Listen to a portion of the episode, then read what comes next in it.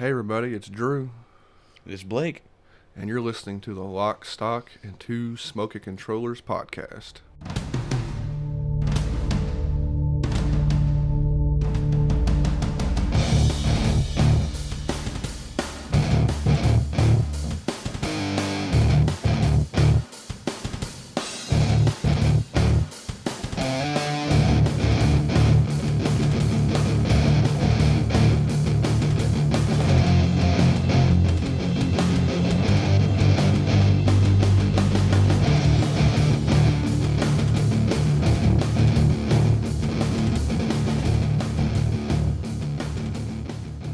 Everybody. Welcome to episode 48.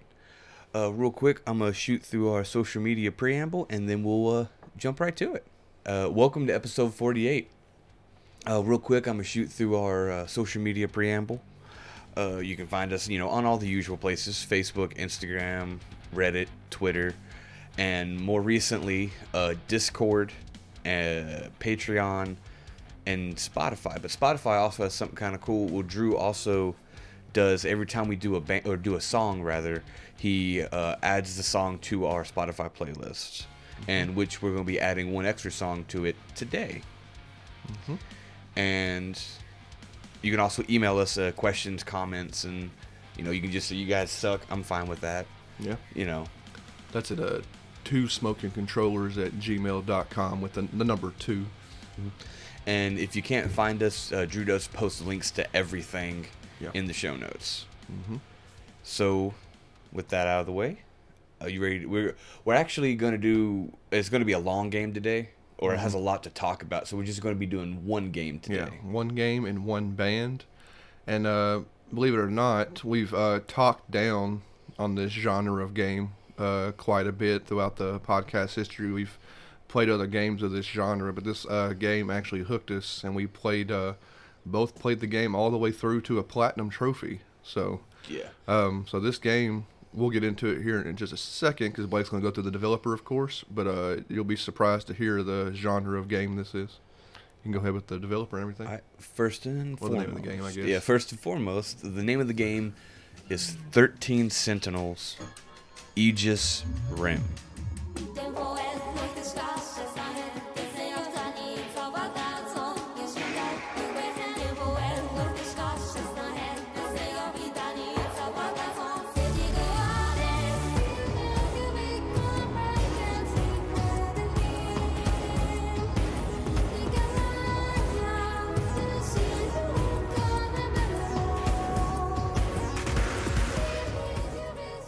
It uh, originally came out in Japan November 2019, and uh, as of September 2020, it has been released worldwide. I think you can. I think it's only on PlayStation, PS4. You go, to, you go to- you go to Switch? It- mm, uh, it- I think they might be working on it, but as of now, last time I looked at it, I didn't see. Only, it. only on PS4? Yeah, as of right now, but I'm sure it'll be on Switch in like a month. Yeah, I don't. I, I'm. I seen. Uh, I forgot. I forgot to ask about this when you were playing it because I played. Not bragging, but I played it on the. Because it was just a GameFly disc. I played it on PS5, and you played on PS4 Pro. When, you loaded your game, did it load instantly, or was there like a load screen? There was a load screen, but not a very. None of them are very long. When I hit load, like literally when I go to load my game, like the title screen, I hit load game, it just goes whoop, and I'm right, right where I, right where I was standing when I saved. Like it's, it was instant. I was wondering if that was the PS5 Okay. or if that's just the game loading super fast in general. I never did. Well, I, I never stopped mid chapter, so I never loaded straight into a chapter. It took me straight A to a couple the of times I, was, I I did, but e- e- either regardless, it would load right into the character selecting it. Like, like it would just kind of like it started in the center and kind of, kind of like a screen transition, just kind of, bu- kind of bubbled out. And it was, Oh, it kind of faded in or faded. I forget the term. Yeah. I forget the term. Yeah, uh, but it transitioned right into the game. There was no, no, no nothing popped up said loading or anything. I was wondering if that was just the benefits of a. It went straight into whatever screen I was on. Okay, so One of the three. So even even on a pro, it was kind of fast. Yeah. That could just be okay. Okay, I, I just wondering because I haven't played too many games with uh, even with the Series X and the PS5. I haven't really got to play too many games or notice too many games with incredibly fast, uh, loading yet. I mean, it, maybe I'm just getting used to it. I, I don't know. And before too long, those one or two seconds, you're like, oh, it's one or two seconds. Oh. yeah, maybe. Okay, I was just wondering if, that, if there was any different. I forgot to mention that. I forgot to even mention that off podcast because it kind of was like loading so fast. But that could also be due to the the lack of mechanics in the game, which, Yeah, they which, weren't which we'll get- pushing which we'll get into. But conti- I just wanted to ask that before I forgot about it. But go ahead. That's fine. And uh, the so the developer is Vanillaware, based out of o- Osaka, Japan, and they've made eight games, and they're sitting at 29 employees. So they're, they're a pretty small company, but Yeah. the, this is a thing I want to delve into uh, because they actually have kind of a cool thing that happens to them. Not cool, it's kind of crappy, but then just to show they, they persevere, it's actually pretty cool. So originally, uh, well, I'm, I'm going to focus on the director and the founder of Vanillaware, a gentleman named George Kamitami. Does he, does he direct all that? He directed. He's directed every single one. release. That's Mhm. kind of cool. He's directed everything. Oh, I, it's Kamitani. My bad. I, I got my, my, my brain got stuck on the Kamiami, but it's uh, George Kamitami. Now he's had a pretty extensive career, coming back all the way from the '80s, where he originally worked. uh, No one knows the name of his first company. It was very small time and very independent, and was apparently immediately absorbed by Capcom. So he's worked for Capcom for a very long time, primarily as an artist, pixel artist, and designer. Vanillaware has no relationship with Capcom, do they? No. I didn't think so. But I'll, I'll get into that here momentarily because he he was pretty big and he worked on a few games, uh, Saturday Night Slam Masters, and Dungeons and Dragons Tower of Doom. Those were when he worked for. Uh, it was mostly through the '80s, Yeah. and then he eventually became a, f- a freelance artist where he was just like, "Hey, wherever you need me, I'm your man." There's a lot of that probably. Yeah, and he got uh, brought on to um, to Atlus. He he got brought into Atlus, and they had had a game called Princess Crown, which was a uh, a life simulator, I guess, like a dating sim, whatever it is. It's just called a life simulation game. And he got brought in to direct their second one, Princess Crown 2 and he decided he's like, hey. This would be cool as an action role playing game instead of just a live stream. You have all these cool characters and awesome art. Let's do this. And they're like, you know what? I like that idea. Let's do that. And so he, because uh, it was going to be the they're like a launch title no, for the Sega Saturn, and they wanted to get really give him some umph, and so he changed it to the action combat action style to be more appeasing to Sega because they were kind of known for their action beat 'em ups at the Yeah, time. Just action, action, action. Sonic, Yeah. Sonic people. and so it was a action you know action rpg type thing and apparently it was a commercial failure Wow. it was so bad The game was bad, or it just didn't hit. it just didn't hit it was a because uh, it, apparently it's since become a cult classic and people complain about like now, th- now this isn't a vanilla Vanillaware. This no, is not no, a Vanillaware. th- This, this was atlus the kansei branch or atlus kansei kansei i don't know how to pronounce it properly. yeah, these big companies like Atlus and Mm-hmm. uh, I don't know, but any, any of these big names, you, you see Atlus publishing a lot of things. All these big companies, if they develop in house, they have subsidiaries with weird little offshoot names. And that's what this was. Uh, It was Atlus Kansai, K A N S A I, Kansai, mm-hmm. Kansai. Mm-hmm. And the, it was such a commercial failure, they shut down the Kansai branch. And they, as far as I can tell, they've never opened it back up. They're like, nope, failure. And they blacklisted him and his entire team. God.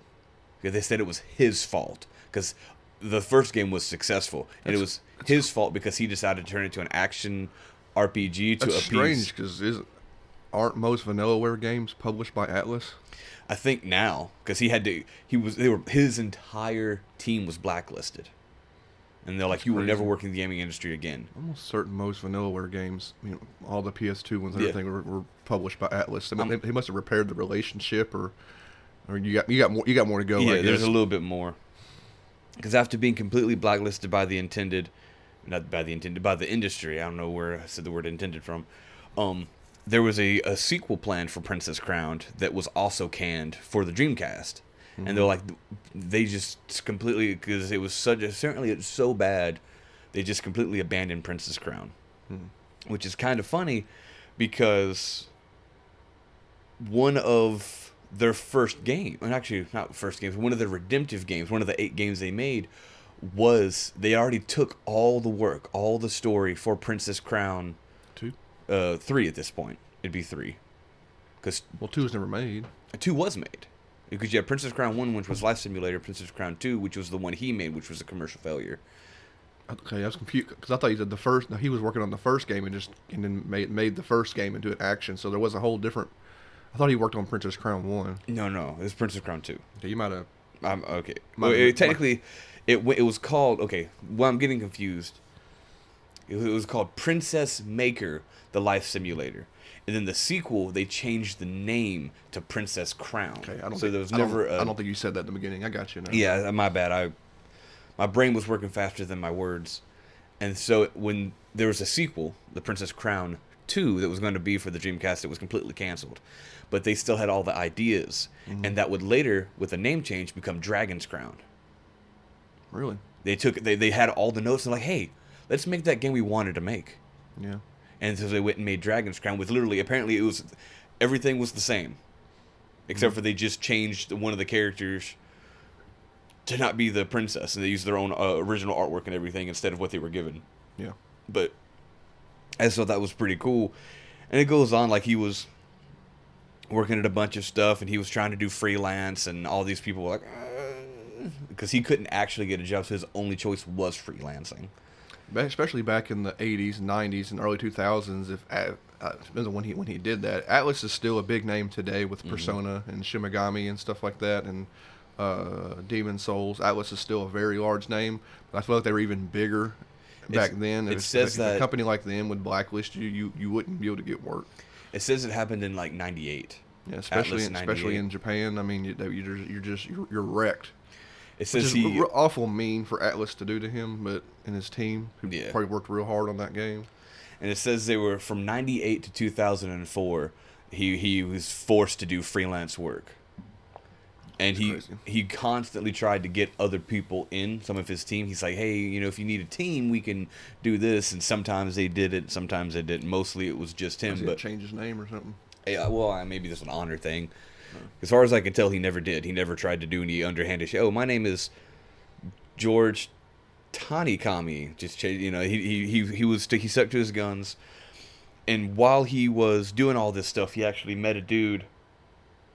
Uh, met a dude named uh, Shinji Taki, and uh, they were the, they became best friends. His buddy Shinji Taki worked at Square Enix and managed to get him hired on. He worked at Square for a while. He worked at well, he worked at Enix, not Square Enix, but he worked at Enix Okay. before they did the whole, and he was the one of the core staff members on Fantasy Earth, The Ring of Dominion, later retitled Fantasy Earth Zero, which was a small project and it grew. And with that, And heard that Enix Mhm. I've never heard of it either. But apparently, with that, he did so well, and they were such a group team that he, as well as George, the other guy Shinata- Shijitaki, and another man uh, Kentaro uh, Onishini, they formed their own gaming studio, which which was called uh, Peru Guru. Puru Guru. It's a ugh, mouthful. And they ran for two years, 02 to 04. And then they got enough back. I don't know what games they made, but they got enough backing with that. And more people wanted to come work with him. Actually, he was able, he made enough money during that name to rehire all of his old people. And then they formed Vanillaware. So everyone that works at Vanillaware was original members that worked with him on the Princess Crown. They've grown since then. They're only 29 employees, but Yeah. it's all the same people. He wanted to bring them back and do a name change, so now he's back making these games that people love. And it's funny because everyone that uh, Princess Crown people dogged on it like it was a commercial failure, but since then the the only thing people talk about that was great was the art direction and the story. They're Like the gameplay was, you know, it was, you know, it was whatever, but everyone just completely praises the artwork. Yeah. Vanillaware, uh, Blake will say a couple of games here in a minute, but Vanillaware is known primarily for art, if, if, if anything else. Oh, yeah, gorgeous uh 2D artwork. Hand, hand drawn, Hand- yeah. It, yeah, exactly. I was going to get to that. Every, all of their artwork is hand drawn. Mm-hmm. Like even with computers and stuff, it's still first hand drawn, and then they use the computer to help finish some of the process, and it's just it's awesome. And then he, uh, like I said, that's his whole rags to I don't say riches, but rags to. He he stuck to his guns and he got to do what he Yeah. wanted. Obviously, we uh, ages 13 Sentinels is brand new. Vanillaware is still around. Oh, brand spanking. new. Like I said, 2020 for worldwide, 19 for Japan. Mm-hmm. Uh, like I said, they they earlier they've done eight games. Mm-hmm. A lot of them seem to be sequels to one another, but they've done a lot of stuff. Uh, Odin Sphere Mm-hmm. and a bunch of things. When they re-released, I, I put it on the ga- on the GameFly. They did a re-release. Odin Sphere is a PS2 game, I think. Mm-hmm. Uh, they re-released Odin Sphere with a with a weird title on the end of it. I couldn't pronounce on, on the PS4. Starts with an L. I couldn't pronounce it. I don't know. Uh, that didn't ring a bell for me. Yeah. It's it's on there. It's been re- Odin Sphere's been re-released. Uh, we have Dragon's Crown was on the PS4. We actually uh, bought that because it came with the steelbook, and then never played the game. I got a bad habit of that. So you might see some other Vanillaware games come across the podcast as we get to get to them on GameFly, or actually might, might pop Odin's Sphere or Dragon's Crown into a console here at the house. yeah, because What, we besi- besides Odin, what what are the other ones besides Odin, Odin Sphere? Sphere. They Dragon's have uh, Odin Sphere, Dragon's Crown, which we also have a steelbook for that. We have the pro version. Yeah, I know. I was just my brain wanted to say that again for some reason. And then the, another thing was a uh like they reinvented or revitalized a, a character named uh, Muramasa, the Demon Blade, and the, the uh, they revitalized it on the on the Wii and the PlayStation Vita in 2009. And I don't know nothing about that. yeah, it's just a side-scrolling beat 'em up, like you per usual fight 'em system. But like I said, he, he's so they they've come a long way, and they, from what I can tell, they're gonna stay around. And I don't think they're gonna change their art style either, because people seem to have love you it. see if they've uh you see it's it's kind of early but have you seen if they've announced anything post uh 13 Po- sentinels I have not. what was the time frame between dragon's crown and aegis rim Dragon's Crown was 2013, so what's that? Six years? that's a lot of time It says yeah, 2013, PlayStation Vita, and that was on everywhere. And then in 2018, they released the Pro version. So maybe they were working on the Pro version, which was a full blown console, mm-hmm. PlayStation. And then they went on to do the Aegis Rim. And I don't know if they're working on anything as of now, but I'm sure I can. We'll figure it out before the end of the episode. And so yeah, I just wanted to talk about that. Know, just you know, I like talking about the behind the scenes stuff with some of these developers and what they go through, and they just they keep with it, and you know, and the fact the, the fact that he was blacklisted from. Uh, what I say from '98 to 2004, no, he was not allowed to be hired because Yeah. Atlus had some pull. talking about uh developers real quick i want to plug something that i listened to recently on uh audible the books are the audible the books already sold plenty of copies so it's not gonna it's not gonna do the guy any favors but uh I uh, recently listened. We listened to other podcasts, of course, and this guy, uh, Jason Schreier, was on a podcast. You may already know who he is. He's he does a lot of. Uh, he's a journalist and does has done a lot of tons of game journalism, but he's written two books about the what it's like behind the scenes in the video game industry. And I, I recently I listened to um, his first book called Blood, Sweat, and Pixels, uh, and it was. Uh, if you're if you're into this kind of stuff about the industry and stuff like that, it was an incredibly interesting and like, and some of the interesting book, and then some of the stories are crazy, harrowing, and just wild stuff you wouldn't believe about about the game about games that have struggled. Like you wouldn't believe that uh the big one of the bigger things on there is how much Destiny Destiny struggled to even make it to come out and then to maintain what it's done and stuff like that. But there's a whole list of games and stories he goes through he's talked to developers and gathers information and it's told the book is told very well. It's uh incredibly interesting I thought and uh if you do the audible version he said uh, it's narrated by Ray Chase, and I'm pretty sure he said on that podcast that Ray Chase was the voice of uh, Noctis in Final Fantasy 15. Oh, really? That's yes, the, you can't tell it because he speaks in a normal Yeah. voice. Noctis was kind of broody, Uh, but it's blood, sweat, and pixels. Uh, I have no attachment to Jason Schreier or anything like that, uh, or anything like any of those podcast. But uh, it's a uh, if you like the way we talk about the, the uh, industry and the the companies on the front end, you'll love this book, and it may uh, change how you think about uh, how video games are good or bad or what it takes to make a video game.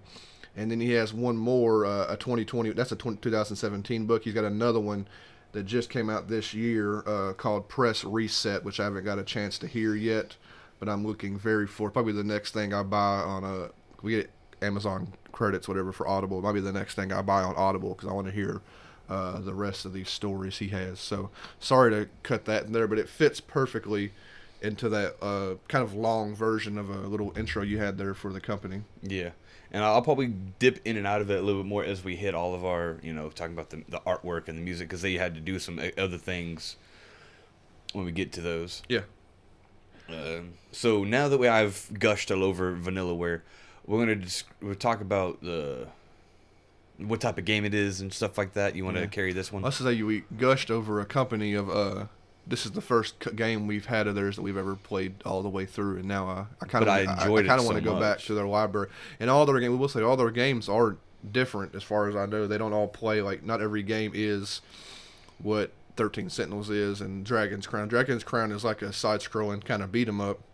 They are, excuse me, they are all 2D. It's just because it's the style they do, and I think I think Odin Sphere is a like a side-scrolling like action platforming RPG kind of maybe maybe it's Yeah. almost like what what they intended Princess Crown to be back then. Possibly.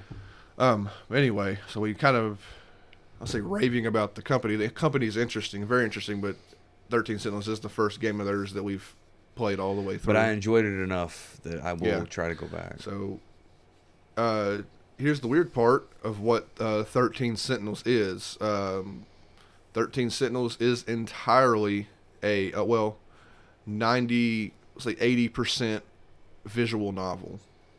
Uh, where you just walk around and you just talk to people. That's all you do for the vast majority of the game.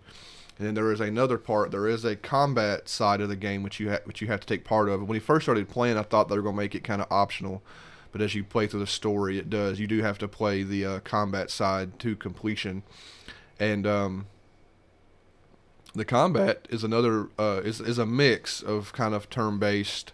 And, and another genre we, we do not like either RT. It's kind of a mix of turn-based RTS in a way, but I think it's turn-based enough it's almost uh, actually we talked about it. it's more ATB A- RTS. Yeah, ATB Active Time Battle, which is a thing that uh, uh, Square Square in- invented with uh, early Final Fantasies and mo- popular popularized by I think Final Fantasy VII, where a bar fills up that's controlled by your speed, and the and the bar when the bar, bar fills up, you get to attack. They kind of actually yeah, I say. It, it looks like an RTS, but it plays like an ATB. Like the characters' pictures fill up, and then they get to do an attack.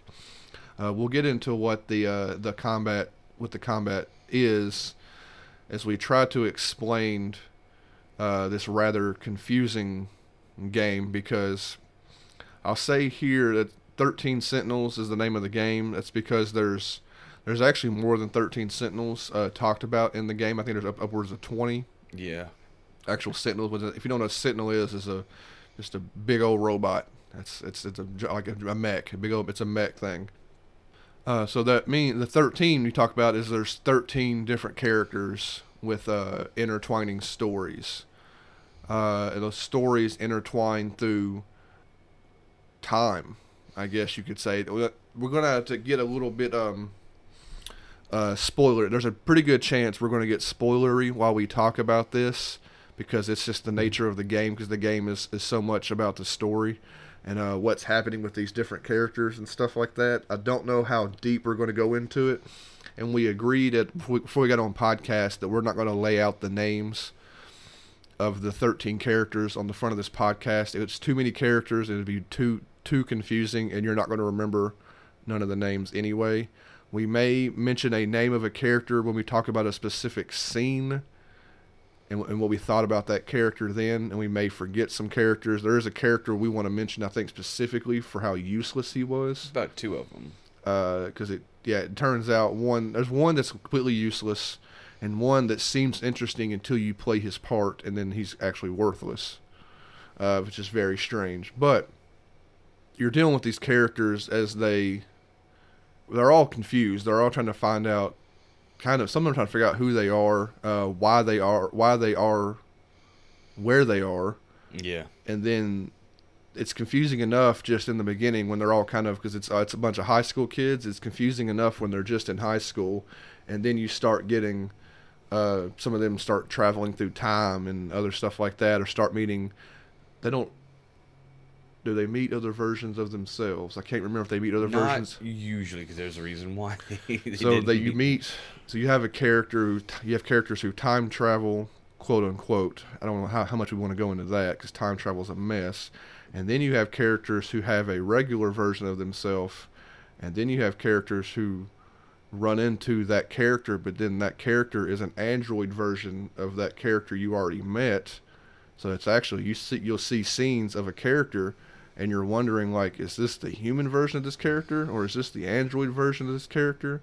What time period is this character from? Now is this the android from the past or the android from the future or is this the human from the past or the human traveling from to the future. yeah.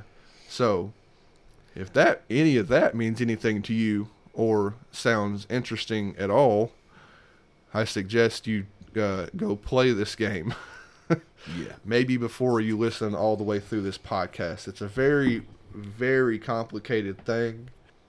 That uh, stay. I will say from in the beginning, it stays relatively uh, actually extremely interesting probably till because they're kind of we, we say chapters in a way there's no there, no nothing ever says chapter in the game. No. but you kind of play the characters uh characters are locked behind how because there's a character select screen and characters are locked behind. You play a character to a certain point and then they can't go any further until you experience an event or quote unquote chapter of another character. So the story locks together and it intertwines together So that yeah, so that you can't spoil the game by going. You know what? I'm just gonna play this character to 100. percent This character 100. percent No, it makes you Yeah, it kind ma- of bounce around. It makes you bounce around and puts things together. But I say that majority majority of this game is is actually really interesting and very good. I think it gets a little maybe too wonky and a little bit boring around the 80% mark. Yeah, well, I think a lot of characters what's happening is uh, the game somewhat rushes the ending a little bit. The actual ending ending I think is good. When you beat the game and you get a final ending, I think that's good. Yeah. But the 80% to 100 mark, what that tends to be for a lot of the characters is what everybody's kind of trying to do is there's a big world ending event. Mhm. Uh, which is they have these other alien, which we, we, we can't get into that, these alien kaiju things that are coming to just destroy the world. they're either called kaiju, or but I think that's their slang term. I think the technical term was Deimos. Yeah, Deimos aliens or kaiju. They're big, big old machines too. So what the thing is, is these these thirteen kids were selected in the future, I guess, to be pilots. So people go in the past to try to find the kids. So the funny thing about saying it saying it this way is what I'm saying is wrong. Yes. This is the best way to explain it in the beginning. I know I'm hurting your head already, but this is the way the game is laid out to you in the beginning. But part of what I'm saying is wrong. Now, am I me now? Or am I me from the future trying to tell you about this game? His eyes are glowing right now, guys. He might be one of the androids. I'm not. He's human. He's human. He's the human version from the present right now.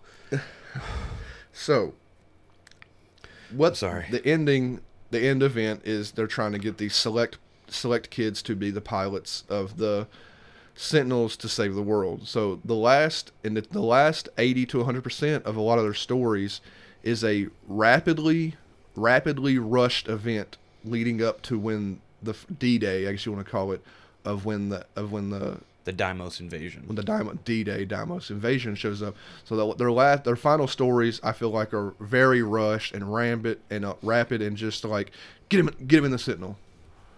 And every everybody's final event is the final event before the end of the game because it's all leading up. All you got to get all 13 characters to 100 percent, and then you play the whole the whole final end of the whole final end of the game. Well, the other thing is, you can. Uh, he was talking about you can only play certain characters to a certain point in their story before it says this character is locked behind this other character's event. Yeah. Or chapter.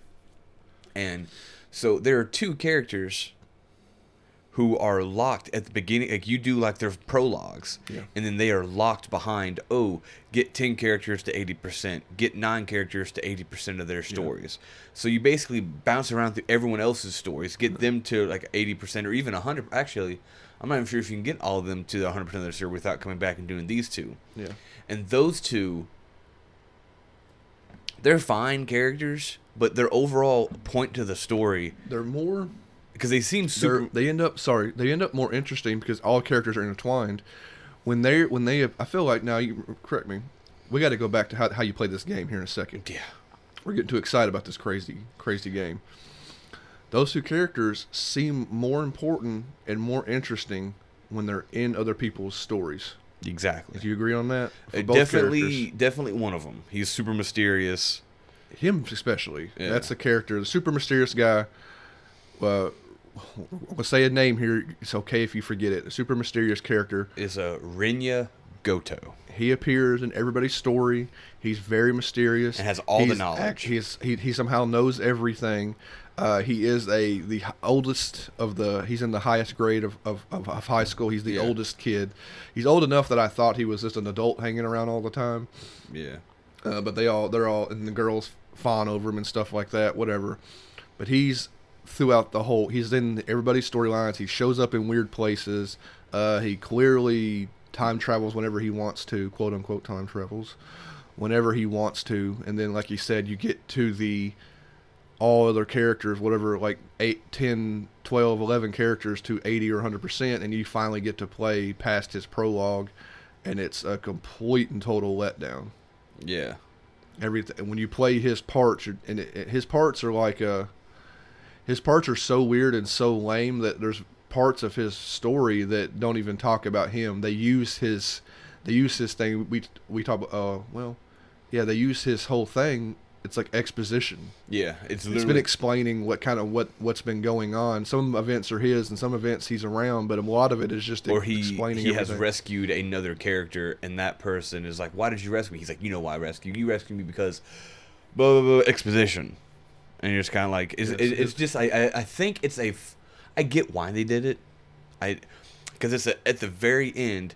It's just a it's a it's a tying of the knot. It's a, like in case you don't know, you you have you can't. fe- It, it's so that you don't have to assume anything.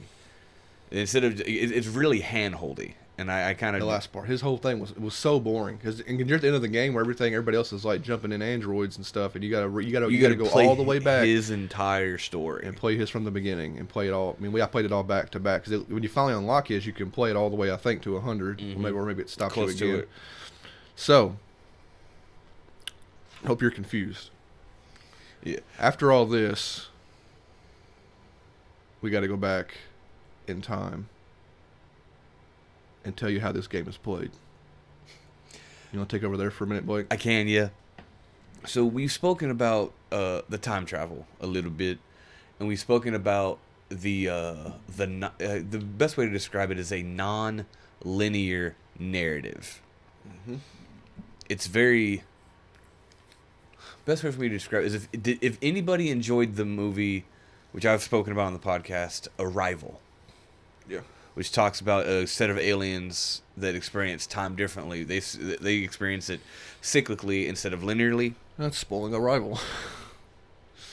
Yeah, but by now, if you haven't seen Arrival, whoops. That's a big spoiler for Arrival, actually. That's a huge spoiler for Arrival. but I didn't, I didn't say anything. I just said these aliens experience time differently. That's the big spoiler of Arrival. He's when gonna they figure that out, it's huge. Mm. But Whoopsie so, daisy. And this, like I said, with this story being its non-linear narrative, and basically take every and I mean every single sci-fi trope. All Yeah. of them. I don't care which one you're going to throw at me. All of them. Yeah, the few reviews I read about this talk about that. This game, this game's got pretty pretty stellar reviews actually, Mm-hmm. and a lot of folks talk about how the, uh, good the writing is, and they're just like, you think anything sci-fi you've thought about or seen or read or whatever, Thirteen Sentinels is going to get it in there. It's everything. like Everything like we talked about like there's time travel there's people who have they don't necessarily meet themselves from the There's future androids. There's an- android stories. There's uh, AI stories. Uh, there's memory wipe and memory implantation Mm-hmm. stories uh, what's that uh total recall basically yeah. and there's it's just, and the et there's an et moment there's actually a pretty solid one of the characters has a pretty solid et storyline where they find a little Alien. alien robot named bj Yeah.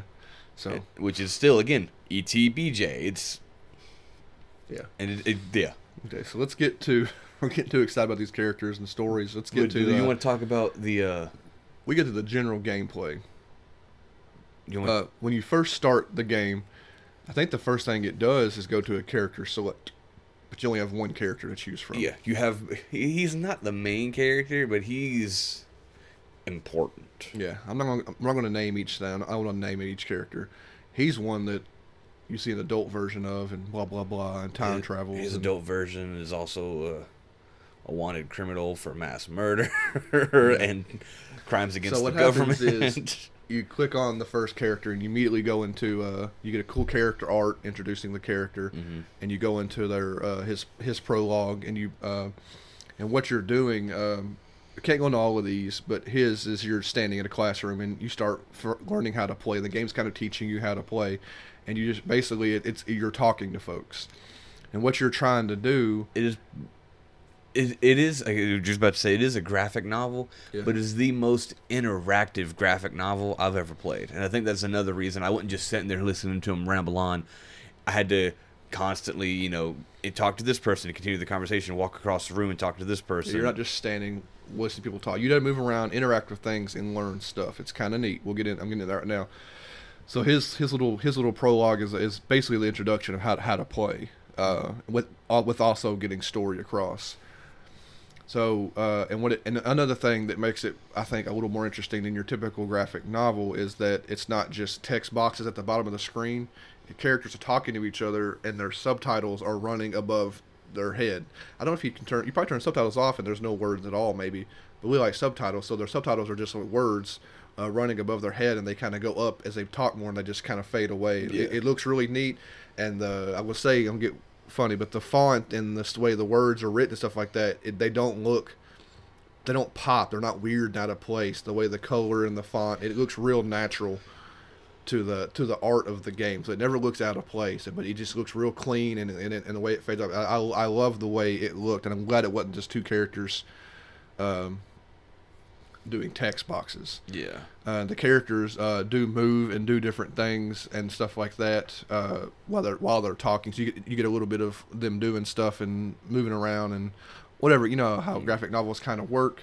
Uh, the game is 100% voice acted. Uh, It almost it basically had to be. I feel like there is no. You don't see, you don't read anything in this game that's not fully. That's its characters talking. They're all voiced. I would say uh, with the exception of one character, uh, incredibly voice act, the, the, the annoying friend. who She's not one of the thirteen Sentinels. oh yeah she, She has a really real high breathy little breathy, high pitched voice. Uh, I think the cast is is great. Mm-hmm. Actually, there's nobody in, in an anime game. This is an anime game, not based on an anime, but you know the anime art style that you get obnoxious voice actors throughout. Uh, but this cast is, I feel like this cast is great. There's a lot of uh, interesting voice actors. There's a lot of uh, a few familiar ones uh, throughout. I forget uh, who exactly, but a couple of familiar ones. yeah Well, one with Crispin Freeman's in here, and he's Oh. been, he's been in a lot of stuff. Um, no, I'm blanking on his name. Uh, Blum or Bosch Blum. No Blum. that we're aware of I mean he could have been see, somebody Steven Blum's voice is, though he has some range, you would know Steven Blum if you hear him. So I thought that was weird. There was no Blum, Blum in this. Now that I think about it.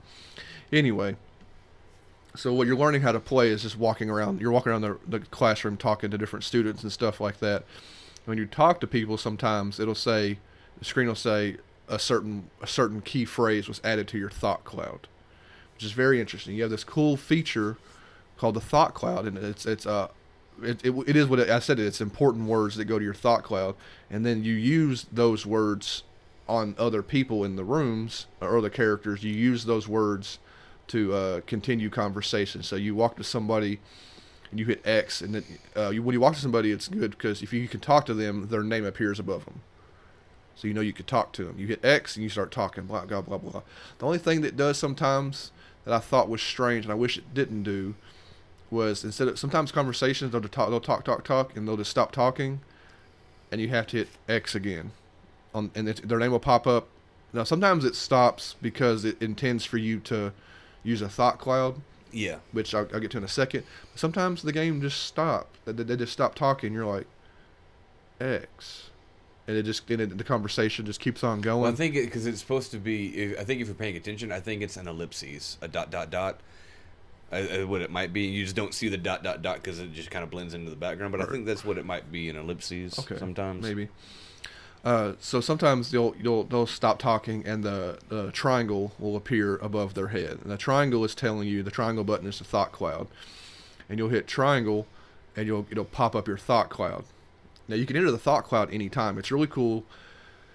The thought cloud's an incredible tool that should be in every JRPG. I feel like the cool cool thing about the thought cloud is is uh every so he starts saying every person he meets somebody and their name will appear in the thought cloud. He'll meet this person. So it does a lot of names at first, and then it gets to other other details like knife and other other knife, blood splattered cloth, glasses, yeah broken syringe. anything can anything know. can appear. But the cool thing about the names is so when you're in the thought cloud and you highlight something, you see you forgot to pronounce somebody's name. It's very cool. Every character does it. Is when you when you when your cursor touches something in the thought cloud, the p- person you're playing sa- says says the item. Yeah, they, they, they, it does that. that It's like it's like a it's like, like, an a echoey thought. like an echoey thought inside their head. So, and uh, you can hit X when you're in the thought cloud, and he and your character shares all the information, all the information that they know that you've gathered about that character in, in a couple of sentences, and it and it updates throughout that their that particular chapter. I think. Nope, I was gonna say I think the thought clouds reset, but they don't. The thought clouds keep adding depending on the character. Depending keeps- on that character. depending on the character. Sometimes the thought clouds reset depending on the chapter you're in. But it's very interesting if you pull up a character, especially in the beginning of the game, before you know who anybody is. You start a you start a, a chapter and you're like, I, I don't know what kind of know what's going on, or you turn the game off and come back a few days later. You just pop your thought cloud, hit X, and you're going to tell you everything that you know about that person. Hit X on the next person, and and, it the, should and the trigger item. your own memory. It's a very interesting, and I, I actually love the system. But it will, it helps you. The game is kind of handholdy because the game wants you to keep going. So you'll hit, so a triangle will pop pop up above a person that you need to use the thought cloud on. You hit triangle, it automatically pulls a thought cloud up, and it'll uh, if you kind of scroll through your thought clouds, they all have X on them for just to, for you.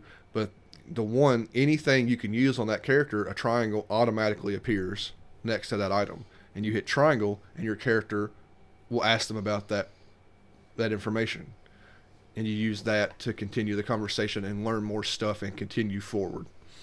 It's really awesome, and because of the whole pseudo sort of uh like time travel of the nature, is you sometimes will repeat a day, or what seems like you're repeating a day. Some characters repeat days, like the, the guy we're talking about right now. I don't get to say his name. It's no point. there's he one- he repeats the same day over and over again. Later, later, later, Yeah. later on. Yeah. Well, no, there's a one character who literally repeats. He's stuck. He's stuck in a loop. he's stuck in a time loop for like he appears in a, a bunch of other stories but when you play his he's stuck in a time loop Yeah. and that's actually a really cool you know Yeah. story in and of itself because it does this cool thing where each story is you may be playing th- again you, you'll probably play through the same day but it does that whole like groundhog day or edge of tomorrow thing where you're, you'll you'll start in the classroom and you talk to the you know talk to these people exit the classroom and then you're immediately the story says you bumped into this character you talk to the character and it's like all right end of story Sorry. Well, you don't forget about there's a uh, I forget what you, what's the what's the other button you hit and it pulls up your your The map f- select. You pull up the flow chart. the flow chart. So your flow chart is very interesting as well. Your flow chart tells you everything you've done. So it's it's just it's just squares. Like it's like dent, dent. It's like uh, you start. It's like whatever character starts in the classroom, and if you learn stuff, there's keywords attached to different directions you can take in somebody's story, and it'll say it'll show uh, if if you have the key if you have the keyword. It'll say somebody's name or this this person. If you learn this person's name, then you, you, you take that path when you talk to that character, and it'll play out that chapter. And somewhere in that chapter, you learn something else. I do you do you learn for one character? Can you learn something that they need to know from another another character? I don't. Yes and no, but only because, say, you have to experience uh, one character's event, you experience that event with that character, Mm-hmm. And then because you were there with that character, you now know that knowledge. So it's not like Okay, you'll so- be playing one character, learn something as that character, and the other character is nowhere to be involved, and they know they don't do that. the character so- will be on site in their story. Here's an example. Uh, the first character, I'm gonna go ahead and say his name. Juro is the Jiro first Kurabe. first character. Sorry, I know we say I'm gonna say no name. So his is here. Here's how this one plans out. You start in the classroom, and the main thing you're going to do when you first play is you're going to talk to his best friend, and you're going to end up Sheba. Sheba leaving to just go find find another friend to go play video games, and you play out that version, and another character will walk up to you, and they'll they'll be like, "Hey, you didn't take the paperwork to our teacher. She, she it was your day, your day to take the the finished work." The Yeah. te- teacher, because a teacher is a teacher, and then she's also the School the school nurse. So she goes to do nursing, and one of the teacher, one of the kids each day is dedicated to take the paperwork. So the so the first time you play, you have you have no choice. You talk to Sheba, and you leave, and but another character stops you, and she's like, "Oh, you didn't take the paper. It's your turn. Your turn to take the paperwork." So paper pops up in your thing, Your thought cloud. and your thought cloud, and your uh, flow chart. So Yeah. you play out the whatever thing with Sheba, and you if you go back into Juro's story, for your flow chart will say stack of papers. Now you can just talk to Sheba, and the game won't stop you from playing out the same story. I recommend don't do that. It's No, it's not pointless. It's pointless. The game won't stop you from just talking to Sheba and playing out. And later in the game, when you're trying to figure out which paths to take, you'll accidentally. I had some where I accidentally, actually in Juro's story, sometimes where I didn't know what to do, and I would play out. But you can exit out. Actually, it lets you kind of bump back out to the title, Yeah.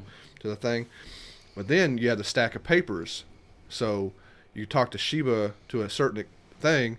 Will you tell him that, hey man, I got to take these Well, you papers? go. Well, you go. You go touch. You go grab the papers first. She was like, "Hey, man, what, what are you doing?" And Drew was like, "Sorry, I, I guess it's, it's my day to take the papers." And she, and she was like, "All right, man, I'll catch you later." And he runs off to go find your other friend uh, uh, without you now. yeah. So you grab that, and you grab you grab that, and you grab your always grabbing your backpack for some reason with You- Juro, yeah. and you leave. And instead of going where you went with Sheba, you go to the nurse's office, and you experience an entirely different set of events. And you you you gain some thought clouds. You pick up some items. Yeah, so that's a small thought cloud. example of how it changes, and that, and a lot of all of I think majority of all Juro's things, he starts in that classroom, Yeah. but you learn different things, and then you go to the, uh, cafeteria. The cafeteria. Sometimes you go to the nurse's office. Even the nurse's office has, because you'll see it branches. You go to the nurse's office, and it'll branch into two two more branches. Yeah. Sometimes the teacher will be there, sometimes she won't, or sometimes there'll be a different, there'll be a di- different, wholly different character. Imagine how complicated this game gets with 13 characters. It does get vastly complicated, but the more you play it, again, It just, but the game wants you to move. Like it's, it is it's designed in a way that it, it just wants you to experience it. Like it wants you to just keep moving forward. And sometimes like, it was even because you're, you're over here thinking you're like, what do I do? I've I've I, I, a perfect example with Jiro. Jiro, uh, you could have the papers, and you would leave the classroom. Mm-hmm. Now your choice would be go to the prince, uh, go to the the nurse's office, your teacher's office, or talk to this girl. And so you come back, you do both, and you're like, "What do I do now?" I've talked to the girl; she didn't go anywhere. I went to the principal's, uh, the nurse's office, and you just "You're like, what do I do?" And you just wait a second, Exactly. I'm gonna tell you sometimes there's a timing thing. and literally you just wait there, walking back and forth this hallway. You're like, "I don't know what to do," And another character. And out of nowhere, another character will come from the other side of the hallway, and they're like, "Hey, Hey, Juro, there you are. yeah, I've been And- looking for and you." Then you're, and then now on the flow chart, you're on a different path. Yeah, it's it's very subtle. Yeah. Try everything, and like if you've tried wait everything, sometimes. waiting is hundred percent an option. Just wait. Yeah. Just wait. Because, like I said earlier, there's one. he- He's not my favorite character, but the character who's caught in the time loop. Mm-hmm. A lot of his once you the, to figure it out more is literally just waiting for the next train to show up to see what character gets off that he's, train. He's at a train station, and three trains come, yeah, and different characters appear and disappear there. yeah. It's a it's a phenomenal little. But the best way I could describe his, if anyone's ever seen that movie Source Code, where it's the same like Except source code sucked. Well, it's like the same 15 minutes repeating, but every time you repeat it, you're trying something new, doing something else, and learning more information. Oh, oh, it's I the wonder if that was inspired by source code. That's lame. because source code, well, source code was on a train or a bus station. No, the source code's on a train. Yeah, so I who He's knows? Repeating the same thing over over. Sci-fi. It's sci-fi trope. They put it in the movie. He yes, found- it was. He, found one. Yeah, he That- found, that- that's what I'm gonna say. That's exactly what he found a different sci-fi trope and gave it to a, a whole couple of chapters dedicated to the movie source repeating code. train thing. Oh man, that's funny. And like I know it's very confusing, and we're not. Tr- we don't. I really, honestly, don't want to spoil the story for anybody because it's actually a really good story. It's pretty cool. It's really Of, fun I mean, I mean, we're not even getting into the other. Uh, to the meat of the characters. yeah, because they, they're all they all some know each other from different places. Some uh, will will travel somewhere and run into somebody they saw. They're like, yeah, I saw you because one of the okay, the, their time travel thing.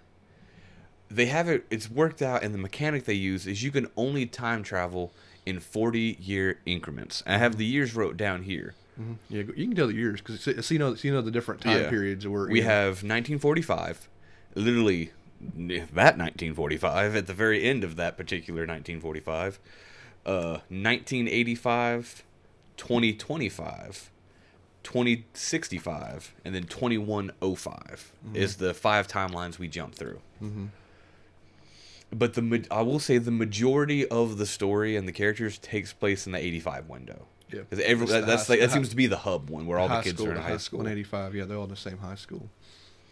But again, these kids in '85 are.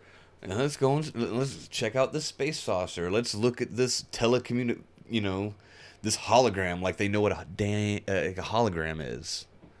It's just I don't know. Some of these kids are surprisingly intelligent. Well, it's because some of them aren't from. You learn. Yeah. They all seem normal at first in the 80s, and you start figuring out who who they are. Some of them come from different time periods and, and are just like stuck in the 80s because they can't figure out how to leave. Like you just. They got accidentally teleported there. Yeah, but then and, and they just they just kind of work their way into the school, which nobody ever investigates where these kids show up from in the school. That Yeah, there, because there's one character who literally just shows up to school every day, goes to the cafeteria, eats food, and leaves, and people just like, "Huh?" or, no one or, or even you. notices who he is. That's why that's, that's one of the other useless character. The other useless character. He just yells, "I have money. Give me this food," and he gets the food. Like the, the his whole I every. got lost in his things a couple of times trying to figure out where to go and what well, to do. all his whole thing do is he is a hobo because he is from a different timeline and he has no money, no anything, and so he's kind of homeless and he just goes around collecting. You know, he's like, I need, I need, you know, whatever. I think it's like th- two twenty five hundred yen to buy this food. That's like 400. You find a couple of yen coins on the ground, It- and then you go buy the food. So there's one you buy the food, and that that's ends the chapter. yeah, And it's like, okay. So I don't know. I didn't like his. He's the one that his story didn't really pan out. He's also the one. We'll go and go, go into it now. Who falls in love with a girl who is actually a guy dressing as a girl. Not sure why that's in the game. And the other that that person, the guy who's dressed as a girl, is somebody you don't play as, right? No, the, like, Or they're not there's a list of a few characters that are uh, super important to the story. So I forgot to mention. So I forgot to mention. There's the time travelers, robots, and all kinds of stuff. And then there's a get this character, particular character you don't play as, appears in different timelines. Sometimes he's dressed as a boy, and sometimes he's dressed as a girl. And it's very confusing to figure out. First, I didn't know it was the same person for a little while. Yeah. And you kind Well, I of don't think you're supposed to. you're not supposed to know it's the same person, I guess. But you go in this whole. There's a whole. His the, the other guy who's who's in love falls in love with him as a girl. Finds out he's a boy and has this long-winded like a lot of his storylines is him being confused or mad at himself that he still loves him, but then he's like really nice and still loves him anyway, even though he knows he's a guy. So this guy's like, I guess he's cause he's a big tough guy. And he's kind of struggling with his sexuality. I guess it's it's it's handled very strangely and kind of doesn't I don't know if it ever really. It- maybe it it pans out. It, it culminates in the ending, maybe, but it, his his and it's him either going and eating or he's running to the school to get food. He's either looking looking for food or he's looking to find her or him. So, yeah. It's two things he's doing for eight nine chapters. But that character is hugely important. yeah, Which is weird. I would much, in all honesty, I think I would have preferred to play as that character play as him instead of versus uh, the guy, Yeah. the the wait, But he yeah, oh he is a pilot too. yeah, exactly. They're both pilots. Well, yes and no. The uh, what's his name? I, I don't want to like Hijiyama. Hijiyama. yeah. he ends up because that character is er, hurt and can't pilot and so he's like i need you to pilot my thing he's like but i'm not a pilot he's like actually you were i programmed it to where i could pilot but it's originally yours hmm. he's like really and so he ends up like getting to pilot Yeah. it's so confusing. I, I, I hope that all this mystery and subterfuge is intriguing you to go like want to play this game and everything. Yeah. Because we've spent a lot of time on the story and how how well it's done. How it's, it is handholdy, and I you get lost in it sometimes, but There's also with the thought cloud, you're able to keep up to date on. If you ever like, what am I doing? You just re-go through everything in your thought cloud. It's voiced, so it'll tell, you, and then you can get caught back up. It's like a simple recap.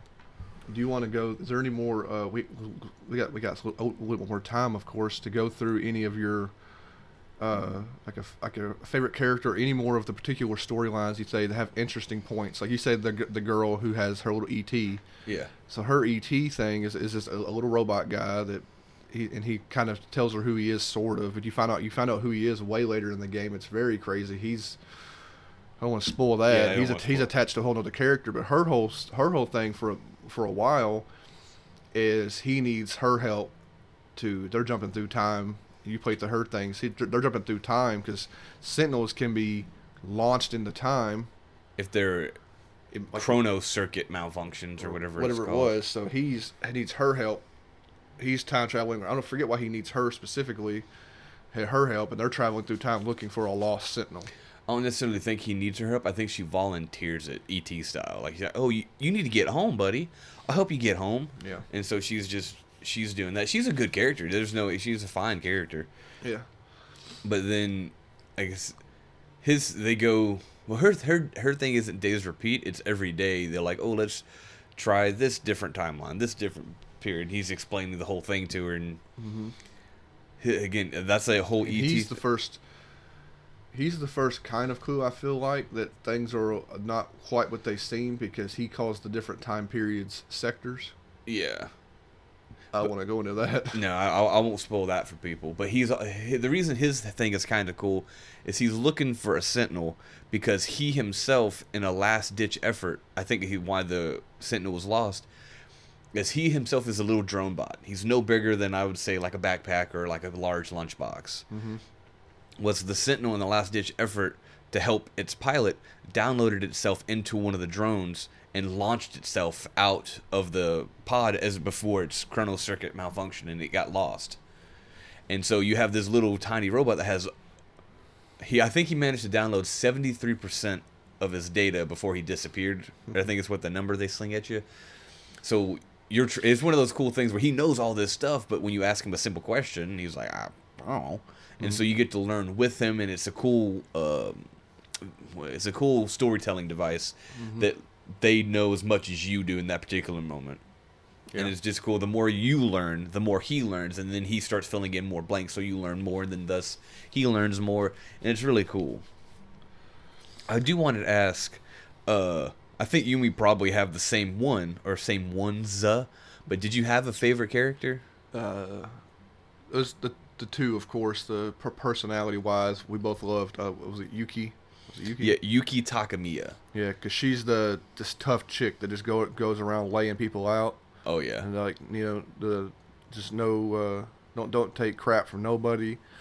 Uh, her story is interesting because she's best friends with the other girl we just talked about, their childhood friends, but she ended up moving away. Uh, but she comes back. I forget how she ends up coming back, but she's working with another character that works for the government or some sort of government agency, and she's I forget why she's at the school.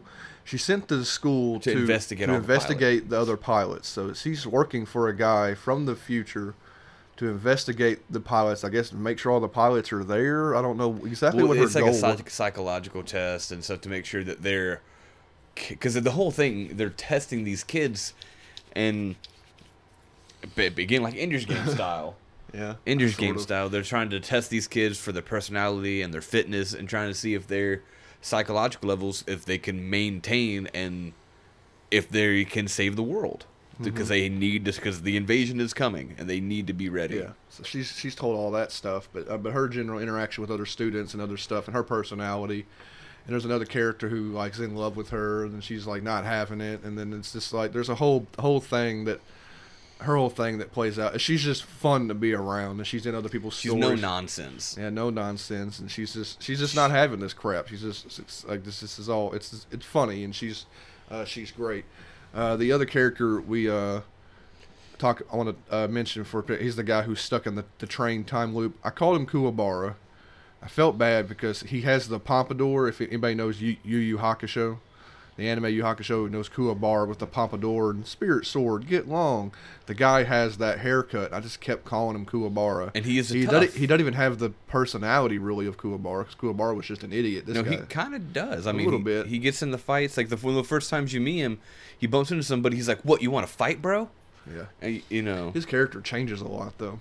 Yeah, his, his character. That's kind of like like his story. Like his character starts one way and he ends up to be a he's kind this of a kind bully of delinquent. he kind of ends up being a different person, which is really interesting. He does have one of my favorite parts early in the game, which is also different for his character. We'll say he's uh they are um he ends up helping somebody who's running from the agents, the, the government Men in agent, Black. the men in black. They call them agents who are looking for a student, and they're chasing Actually, somebody. I think it might be the BJ storyline with Yeah, her. they're chasing that, that character. I know this is all confusing. they're chasing that character, and uh, you're not even in his story. You're in the other character's story, but he run. He shows up, and he uh, and they're, they're like, oh, they say something. And uh, she, the character says something, and he bumps into one of the men in black, and he was like, hey, leave her alone, whatever. And it kind of it always cuts. It always fades to black when there's violence. So there's like it, it, it, it kind of what, what visual novels do. It fades to black. You hear "Pruh, pruh, pruh, For complicated movements. gah." And it and it fades back in, and he's on the ground, and the guy Men in Black, he's like, "Whoa, I've never seen anybody go down so fast," which is funny for that dude's character. It's it's funny that's early in the game. It's funny, but like when you do his stuff later, he's tough. Like He's he, a he, tough he beats dude. up people bigger than him. Like there's this other other guy. picks up androids and chucks them and stuff. yeah, but there's this other gang, this other gang from another school that hangs out, Yeah. And he, and he just goes and it's like five dudes, and he just like beats the crap out of them. So it's it's very strange for his character to have that weird funny moment early, but then to go on to be like actually be a, like a tough dude, and then be a like, like a caring dude. It's like I really li- I liked his story, even during the. Uh, you get a lot of his stuff in other people's stories because when you play his story, a lot of his a lot of his story is stuck Is in that, that train loop. loop. But you do get a lot of him and a lot of him in other people's stories. It's it's very interesting and complicated, but because you don't even get to play his story right away, he's locked behind. I think you get to play his prologue, and then he's locked behind other things. And then when you finally do play as him, because when you play as him, uh, it's the, your first time even seeing that scene. That character, by the way, we, we, we never actually said his name, did we? You, No. call, you called him Kuwabara. Yeah, His name is Nenji Ogata. yeah. And he ends up having a surprisingly huge impact on the story. Yeah.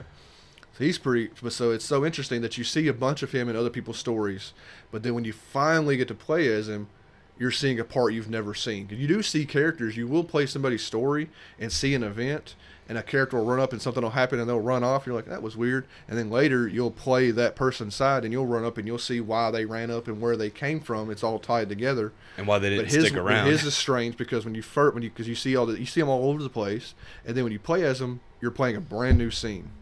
It's awesome, yeah. Yeah, you're playing you're playing the train loop. I think that scene, uh, now that you think about it, I wonder if he wasn't a bit of a chump, but having gone through that time loop so much kind of hardened him up a little bit emotionally. I mean, and the because he, he does get into a fight in the time loop, and he has to come out a winner if you want the stuff. So I think that may have been how he became a bit more of a tough guy, because you're repeating the Or same. maybe the Men in Black guy could just fight. I don't know. Maybe.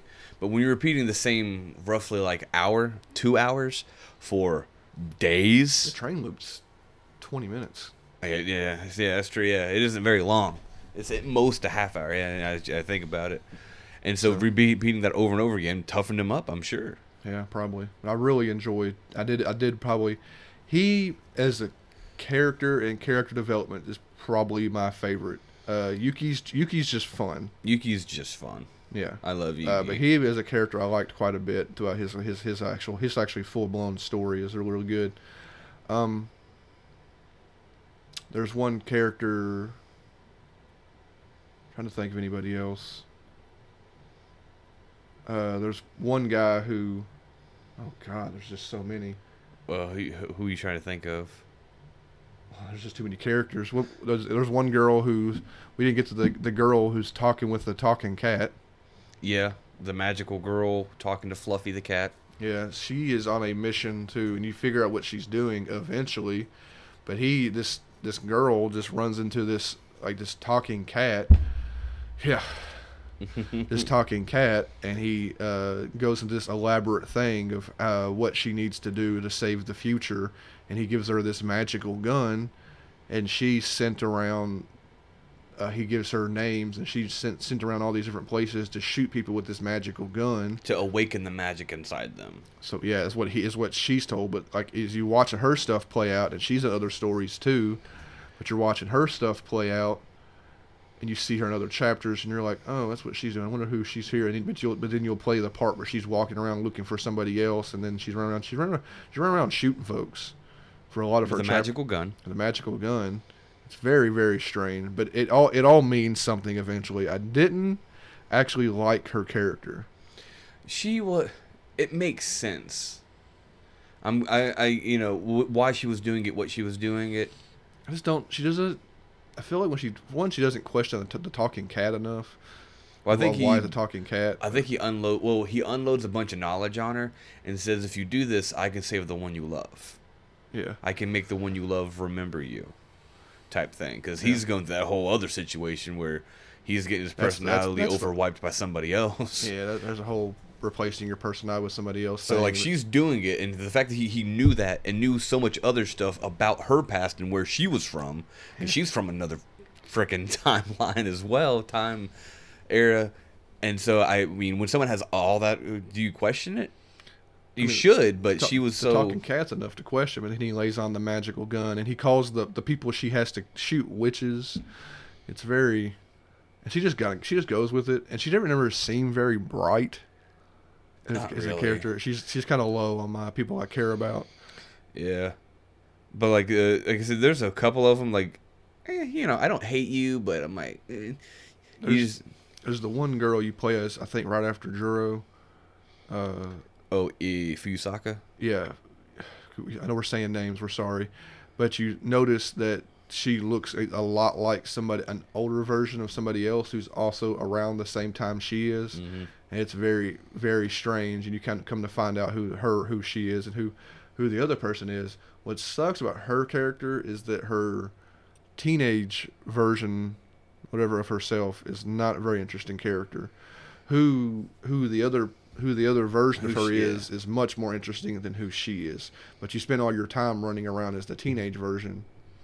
But you you you solve a bunch of you uncover a bunch of mystery and character Yeah, so growth. I don't think she don't have any real character growth. There's just the teenage version of her, and there's the other version that you find out about who's much more important than she is, and is change is changing things and doing things. So I kind of like.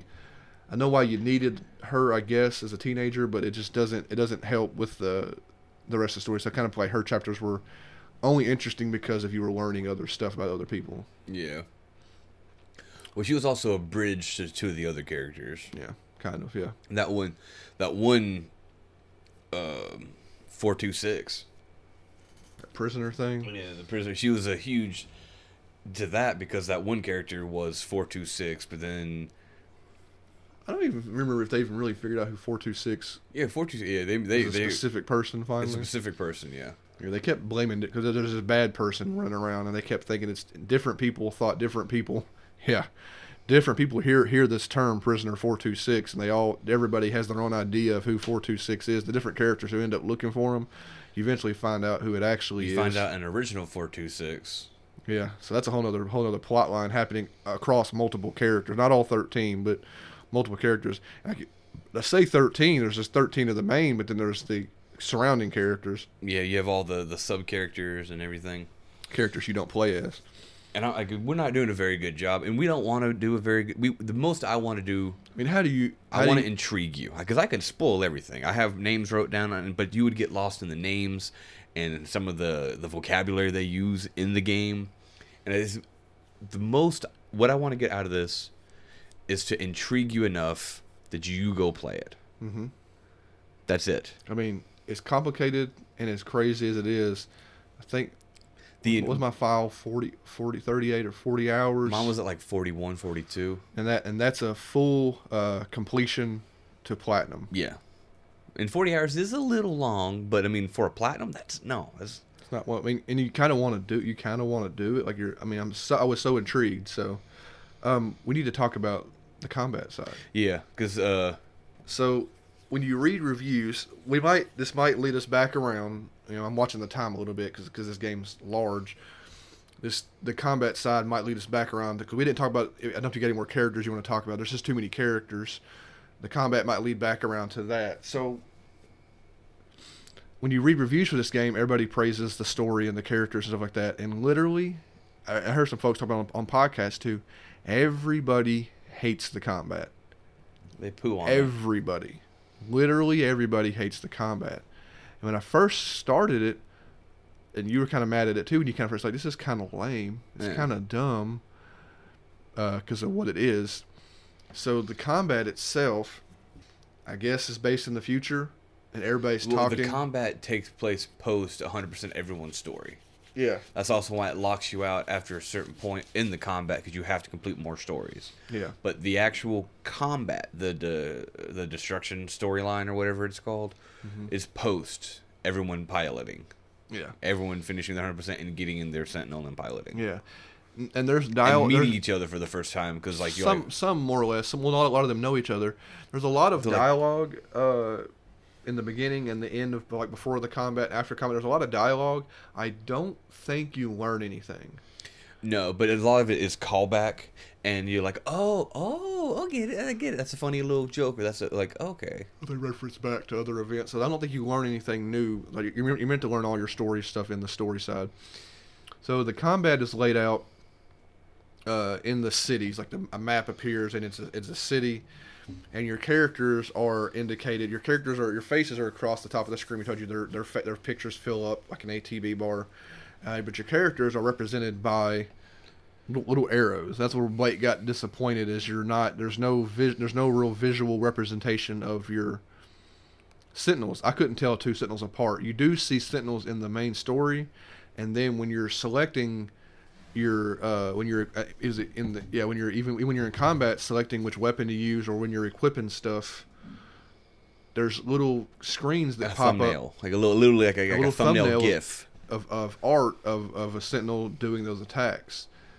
But you don't get that when you do the attacks. Your little triangle just shoots a bunch of missiles. Your triangle shoots a laser in that direction. It just seemed kind of like this isn't where they were focused when it come to art and making making this a visual kind of a spectacle of what it is. And then the same thing by the Deimos themselves. Now the Deimos actually have little shapes. Weirdly enough, The uh, the big, uh, even some of the the one the major Deimos have shape. Actually, I, I don't know. Do all of them have little I think they all do, 'cause you- helicopters and little tanks and yeah, different kind of 'cause walking you have things? the the big barrel drums, and they were you know depending on what version you were fighting, you had like the DX version or the ML version or whatever, and it was blue, red, or gold, and you know.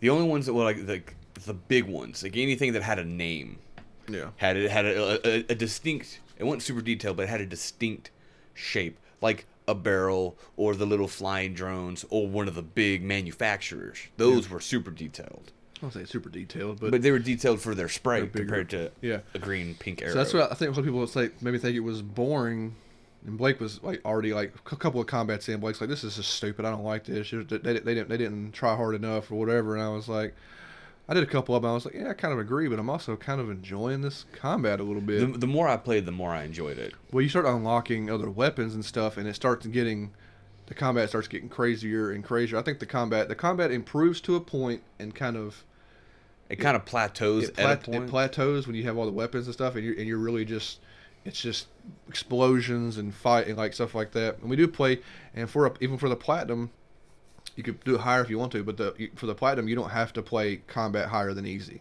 yeah, you easy all the way You through. can keep easy the combat and just experience the fun of blowing stuff away. So I think the combat improves.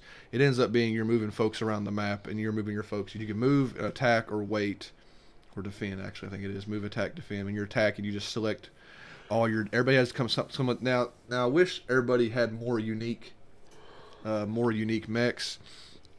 I'm, Well, I'm, getting, I'm getting a little ahead of myself. There, so when you st- for, before you start combat, you do have the the loadout screen, and you're only allowed to take six of your people in at a time. So you select your your six. Is it six?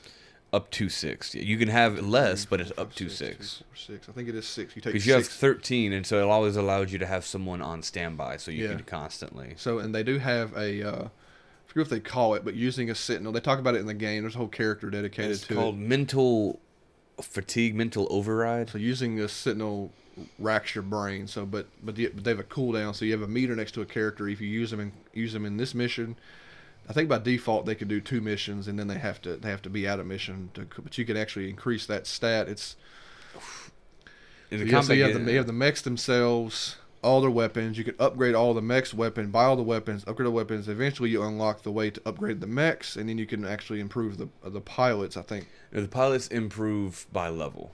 Okay. Every f- every fifth level, the pilot earns a new Cool, uh, passive. a skill. new passive skill, and they're all they all work together. They're all stackable. Yeah. And randomly, I guess to increase the difficulty if you want to, you can turn on and off certain passive abilities for all characters. Yeah. So, a lot of the abilities uh, for the mechs and stuff like that are, are repeat weapons. Nobody nobody has a weapon. A Go into sort of depth on that, the mechs and the generations, if you want me to. Uh, the, oh yeah, the, the, oh yeah, there is mech generations. Uh, yeah, a little bit. We ain't gonna talk about every. I don't want to talk about every weapon. If you want to talk no, about, no, talk I'll, about I'll do a quick overcap. of the generations of. Oh, mechs. so there are four gens total of the of the mech. Gen one, two, one through four. Simple, easy enough. Gen one, which was the first ones they ever made, uh, were strictly melee and close combat.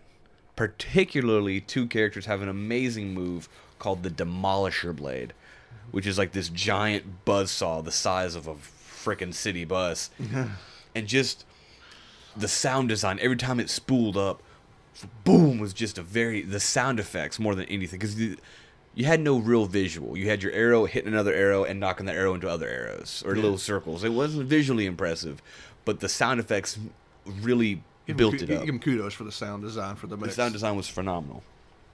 So Gen 1 were entirely melee. So they could not combat aerial assailants until later when they unlocked the EMP. EMP. You had EMP stunners and EMP surround. So like hit them with your hand or you just sound like a little barrier hitting everything around you and knocked out their EMPs. And that would knock down flying enemies and flying manufactories for you to really, really hurt them. Yeah.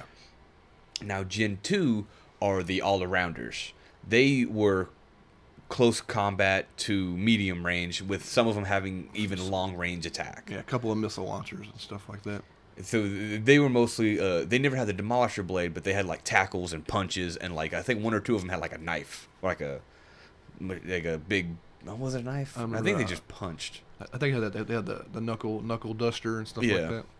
And so they were kind of like the all arounders. Mm-hmm. And then that's Gen 2.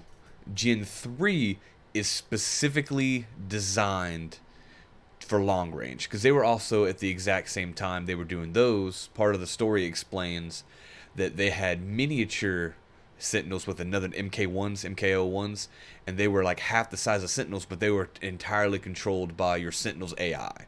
They were unpiloted little drones that you would send out while you stuck, stayed in the back and fired specifically. lo- I don't know. I, I actually don't remember that. they they talk about it very briefly because you come across one that's damaged Hmm. and that's but the, the the specifically long range, like the the heavy the heavy missile launchers, the heavy rocket launchers, and this is where we talk about having kind of wish it was a little more character specific, and they do sort of make it character specific because all of Gen Well, three, Yuki, Yuki's not in a punching robot. no, but still, That's the that's the strangest one. And, and she had comments on a, her being in a in a in a uh, smaller. She's in a Gen four, right? Yeah. She's in a Gen four, which we'll talk about in a second. Yuki actually complains about being in a Gen four uh, Sentinel. Yeah, with the the Gen threes, uh, one of their big big finales they have. They have the, the rail cannon, where they basically Iron Man style, huge energy in the chest and shoot out this massive beam. Yeah, pretty cool weapon. And so uh, some of them, there was like the mega rail gun, the super rail gun, and dual rail gun. But every, I don't think every, I don't think all of them had it. Yeah. So they did have different. Some of them did have different uh, mech skills tied to their mech, different passives. Which somebody would uh, increase the width. Somebody so somebody would have like increase the width of the railgun. Uh, the one girl would let would let it fire two times. Boom, Like, boom. It, it was Yeah. it was pretty cool. So they did have sometimes. But it wasn't enough skills. character differentiation, which also, I mean, if they're using the same gen, I sort of get it, but they could have made things like, I mean, that's what we'll continue to the Gen Four. and stuff. That's why I say if you if, if there was if there's if somebody gave me art and put all the Sentinel art all in a line, aside from telling you maybe maybe maybe which gen they were, maybe I couldn't tell you I couldn't tell you Sentinel numbers. no. There wasn't enough character. Now, They- I granted, if you're fighting a war and you're building robots, nobody's thinking like I got to make sure we can tell these things apart. Yeah, we're not doing They Pacific do it with no problem. The characters do it with no problem when they walk up and look at one. Like, oh, that's number twelve. Like they do it with no I'm problem. sure it's probably like stenciled on the shoulder Yeah, blade or probably something. like that. But yeah, anyway. And so Gen 4 Gen 4 is strictly uh, they're the fastest, lightest, sleekest version of the Sentinels. Yeah, they're the ones that fly. Yeah, they have like these cool dual propeller helicopter things and they are the they get the most range and th- frankly for me they were the I made unless the game was like oof subjective for more points I, I tried to have one in or more in every scenario because it's because they cover so much ground. They have this massive missile spray where they just shoot everything out in a direction, and then on top of all that, you get hurts right away, but the other ones have to work for it. There's a thing called leg spike, mm-hmm. which is you have these massive like blades on their feet and this goom goom, Yeah. and they're devastating to Yeah, some of the manufacturers. So the manufacturing enemies, yeah. And combat was surprisingly simple, but also surprisingly customizable once you got everything unlocked. I wonder. I would never do it, but I wonder if the game is actually fairly deep and complicated on the on a higher combat difficulty. It might be. I did forget two things. I mentioned the rail cannons, but back in Gen 2s, besides being the all arounders, they were also the one of the only that could call in add ons. Like the Gen 3s, and the they could call in the sentry gun and the little decoy guardians that would self self destruct. yeah. They I, could I didn't use decoys. I did use. I did the use sentry guns were baller. Yeah. And now, even though Gen 3 talks about part of its storyline is controlling AIs, little non piloted things, they don't get any add ons, which I thought was super kind of didn't get- weird. they didn't get the. Uh, They they didn't get. did. They got the drone, the little flying drones. Mm, that was Gen 4. Gen 4 got drones. They got the flying drones. The the swarms of flying drones, that was Gen 4. Because specifically. Huh. It, well, yeah, yeah. Because, yeah, they, they got the drones. Uh, Rio had it, or and then uh, Rin- Yeah, Renya. Renya. I keep saying Rio, Renya. And then even, well. I'm trying to think. Two, Yeah, Only two characters had the drones, I think, yeah. and the other was uh, the rich kid we didn't talk about in the in the other thing, but he had drones too. He was a Gen 4. was he a Gen four? Cause uh, yeah, cause it's because uh, three of the people were Gen one, three of the people are Gen two, three of the people are Gen three, and four of the people are Gen four. And I believe they are Renya. Yuki, Shu Amiguchi, and Megumi. Megumi. mm, Megumi's the chick that shoots people in the storyline. Y- Yakushiji. So I don't think if you if you read reviews for this or or anything like that, and people tell you the combat's horrendous, they're really at at its worst. It's kind of boring. I mean, like it's not it's not awful. Uh, upgrading your attacks and buying different weapons and using all these different weapons in these in these combat situations. It's fun sometimes. Like you're like you're like, you're, like you start doing. I started to enjoy it throughout. and You got you got to do. A lot I of think uh, ten. It's three three chap three major is three or four major things of combat. Uh, three these the sections, but it's 10, 10 combat ten combats. Yeah. So you end up fighting. You play the whole game. I think I think you do thirty ones or thirty because there's a final. And that final one is epic. Yeah, because you that, the, the, the robot, the bad guy, send everything they have at you, and it's, it's, a, it's a huge yeah. fight. Yeah. So there's 31 combats, and then if you like the combat enough, there's no trophy tied to it. They unlock a fourth or a fifth thing that's infinite. yeah, it, each each fight just gets progressively harder. And I think I think people talked about it goes up to like a thousand, Yeah, you thousand just- fights. Yeah, you just keep, you just keep. If you like the combat, you keep leveling up. You just keep fighting. There's just there was just no trophies tied to it for us, so we didn't even. I didn't even dip my toes in it. So man, I think the combat. If you like it when you first do it, maybe if you like it enough, and you're one of the people who like stuff being hard, up the difficulty to normal or hard, and maybe maybe turn the combat to something because the combat, uh, plot wise, the combat's supposed to be a losing battle. Yeah, I dev- I, I, I laid waste to the combat screens. I mean, it was that's just how it how it was. But I think it it is st- plot wise supposed to be a losing battle. And even sometimes when you're like laying waste everybody and they they talk like it's not going well sometimes, so it's kind of Is it mo- at absolute most, you have 13 pilots. Mm-hmm. At absolute most, are 13 pilots, and then you have machines that they walk. They end up having walking walking and manufacturers mobile and- manufacturers that shoot out small things, and the whole goal is to break it, Yeah. and then destroy everything else. Yeah. Because it will not. Every turn, it's putting out like five, four or five little machines, more. depending on just you know what size. I'm getting slobbery here. Ugh, I was drooling. drooling over that combat. Mm. Uh, is there anything more to say about the combat per se? It's not as bad. Like I said, I'll say I'll repeat myself. I say it's not as bad as if you read reviews. It's really not nowhere near as bad. Everything I read, people are just disgusted by this combat. I'm like, I calm mean, I was down. I was too, but then I actually played the combat. I was like, this is weak, this is lame, and then I played it, and then getting to play as my favorite characters and go around and legitimately punch a robot to death, to punch it, because because you got to upgrade some of the skills, and you would literally uh, we'll talk about being uh, Kubara Nenji Ogata, and he would literally punch somebody. He would use his demolisher blade, and he would hit one of the big mechs, and he would hit it so hard that it would fly. But because of the area you cover, you just literally cleared this massive swath in front of you, and everything would fly back and explode. It was just very, very appealing. With the, like I said, I cannot praise the sound design enough. Just made you And they- feel and they, uh, powerful. They they they uh they uh they talk and stuff too. He's like, "Come and get it." You know, Oh, yeah, they'll have their- and They have their uh, stupid little one-liners that they say. Yeah. He's like, "You ain't taking me down, bro," or he's like, "Taste this." it's the little call outs and stuff they would do, and it was it's just it, was good, man. I mean, I didn't I didn't at first I thought I was going to dread the combat, and I but I got to a point where you just got to play because you, do have to play the combat for the story. The story will make you play up to a certain a character will stop and say you have to play up to wave t- five. yeah, wave five on area, two. So it's yeah. area, that's right. It was called areas. Wave five of area two. So you got to stop, go do combat, and then combat will stop you too. The combat will it'll t- cap out and say, oh, you got to go experience this plot line. So uh, you have to do the combat to uh, complete the game. You might as well enjoy it. yeah. I mean, it's. I mean, I, I think I think it's enjoyable regardless. Uh, so I'm kind of done with combat right there. Do you want? to Is there any characters you want to go back into before we wrap up? I'll Not- get- Really? There's a couple of dudes with motorcycles that were cool. yeah, we didn't talk about that that character. but, Yeah, uh, but, yeah. Because I don't again. Because I'm afraid we start talking about, 'em, and then we start talking about them, and then I've so I've covered my only a couple of notes, but my, my one thing uh, I will mention uh, and see if you think I think because I, I don't know what music I'll pick, but I, I did wrote, write down the soundtrack kind of passed me by.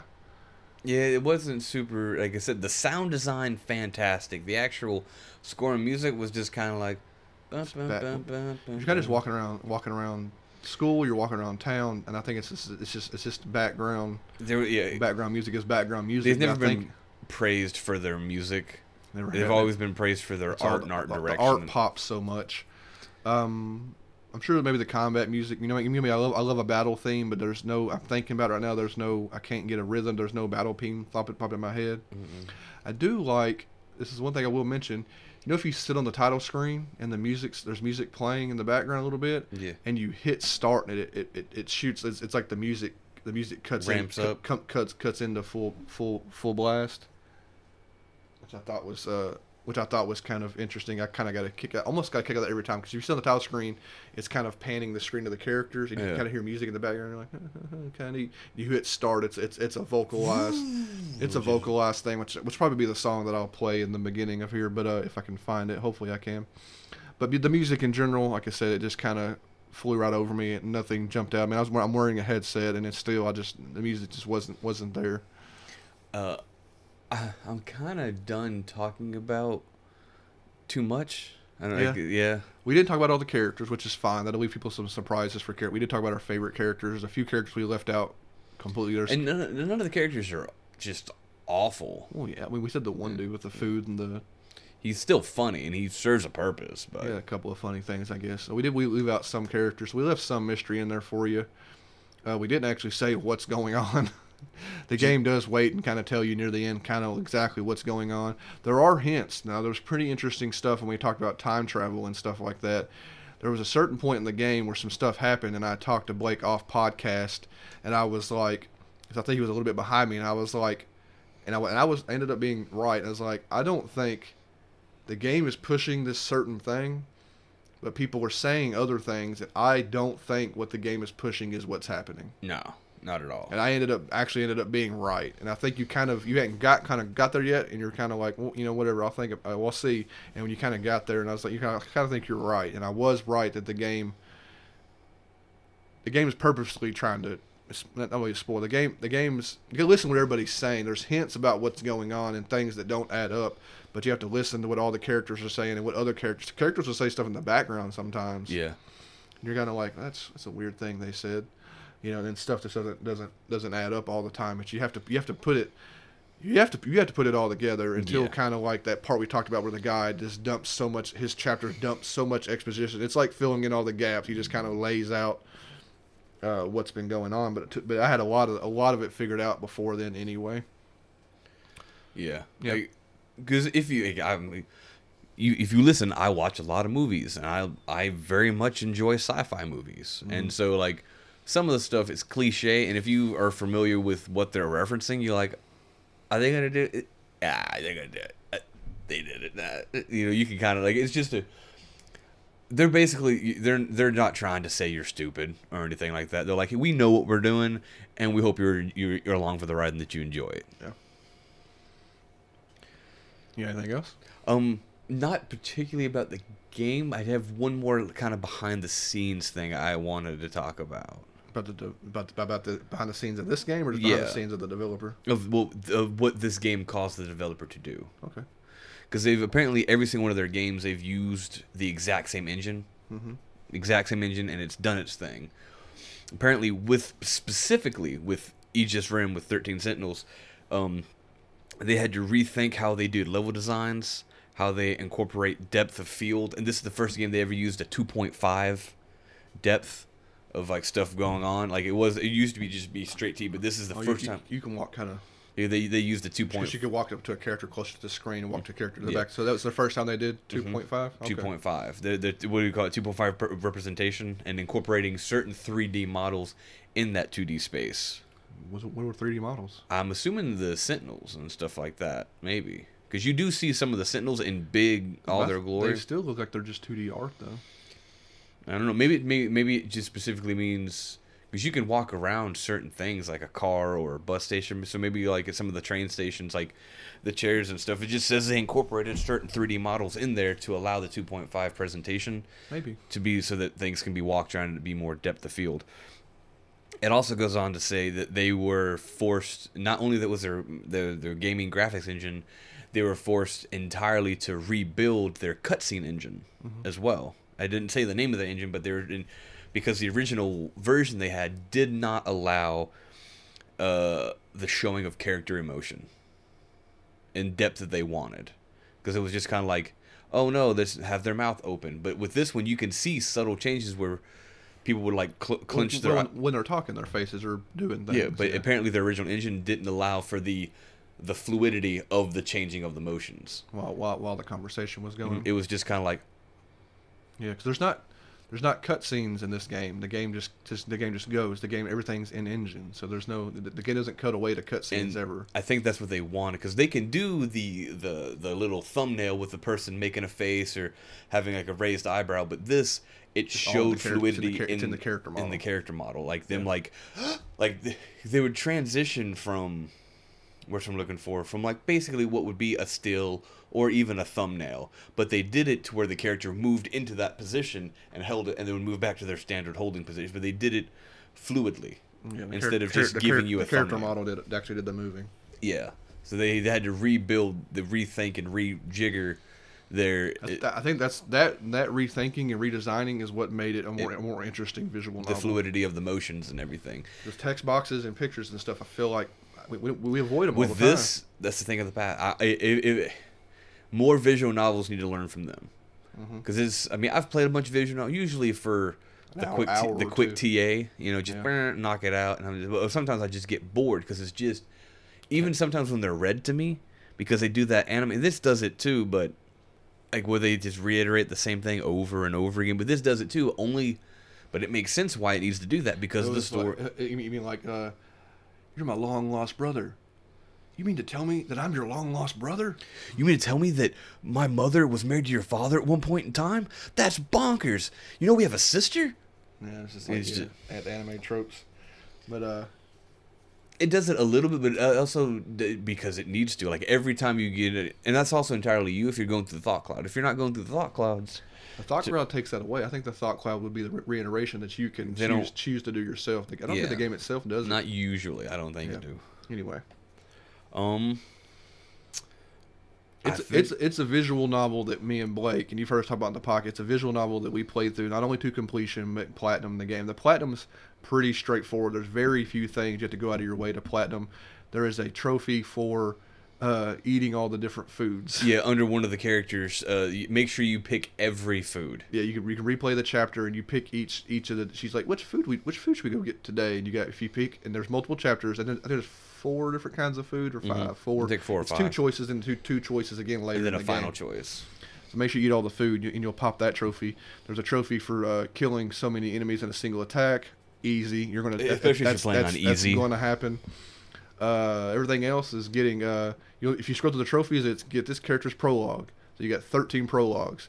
Get this character to 50%, 50%. 13 times. Get character to 100%, 13 times. You know, it's it's pretty pretty straightforward. And then it's beat uh, area one combat, area two combat, area three, and then Yeah. beat the. Uh, it will say um, complete all the combats at S rank. If you're playing on easy, no problem. I don't think. I think you had to. Re- I did go back and do like two of them, only because I had been playing through the game, and uh, one of the fights was like ninety percent aerial, and I, uh, I went into a fight with my people who weren't hurt. 'cause- weren't aerial. Yeah, like I had of, of the six, I think two were aerial. Everyone else was like, uh, uh, and I didn't.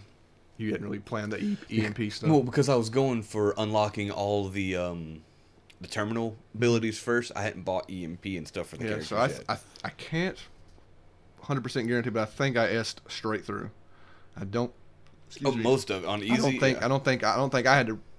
Dang, I keep hiccuping.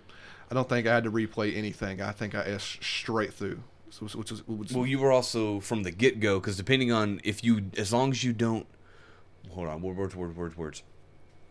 Because if your characters get too hurt, you don't have enough people to combat, you can reset them, and it resets everyone back to having zero. But it also I never- resets your score Score multiplier. because yeah. you have a score multiplier that goes through the games, and you never. Re- I read, I, I, early on not knowing what to do, I reset mine once Yeah. or twice because I wanted to use I certain played through the entire game and never reset. I thought I thought the game was going to make me at some point, but I played through the entire game. The score multiplier just gives you a score, and the score kind of converts into how much meta chips you get, and meta chips are how you upgrade your your mechs and stuff. And also, it's interesting you actually get meta chips for completing uh, storylines too. So you kind of you kind of you kind of accumulate a crap load of meta chips in the story, Yeah. Take them over to the combat, and you're able to upgrade your mechs with all these meta chips and stuff like that.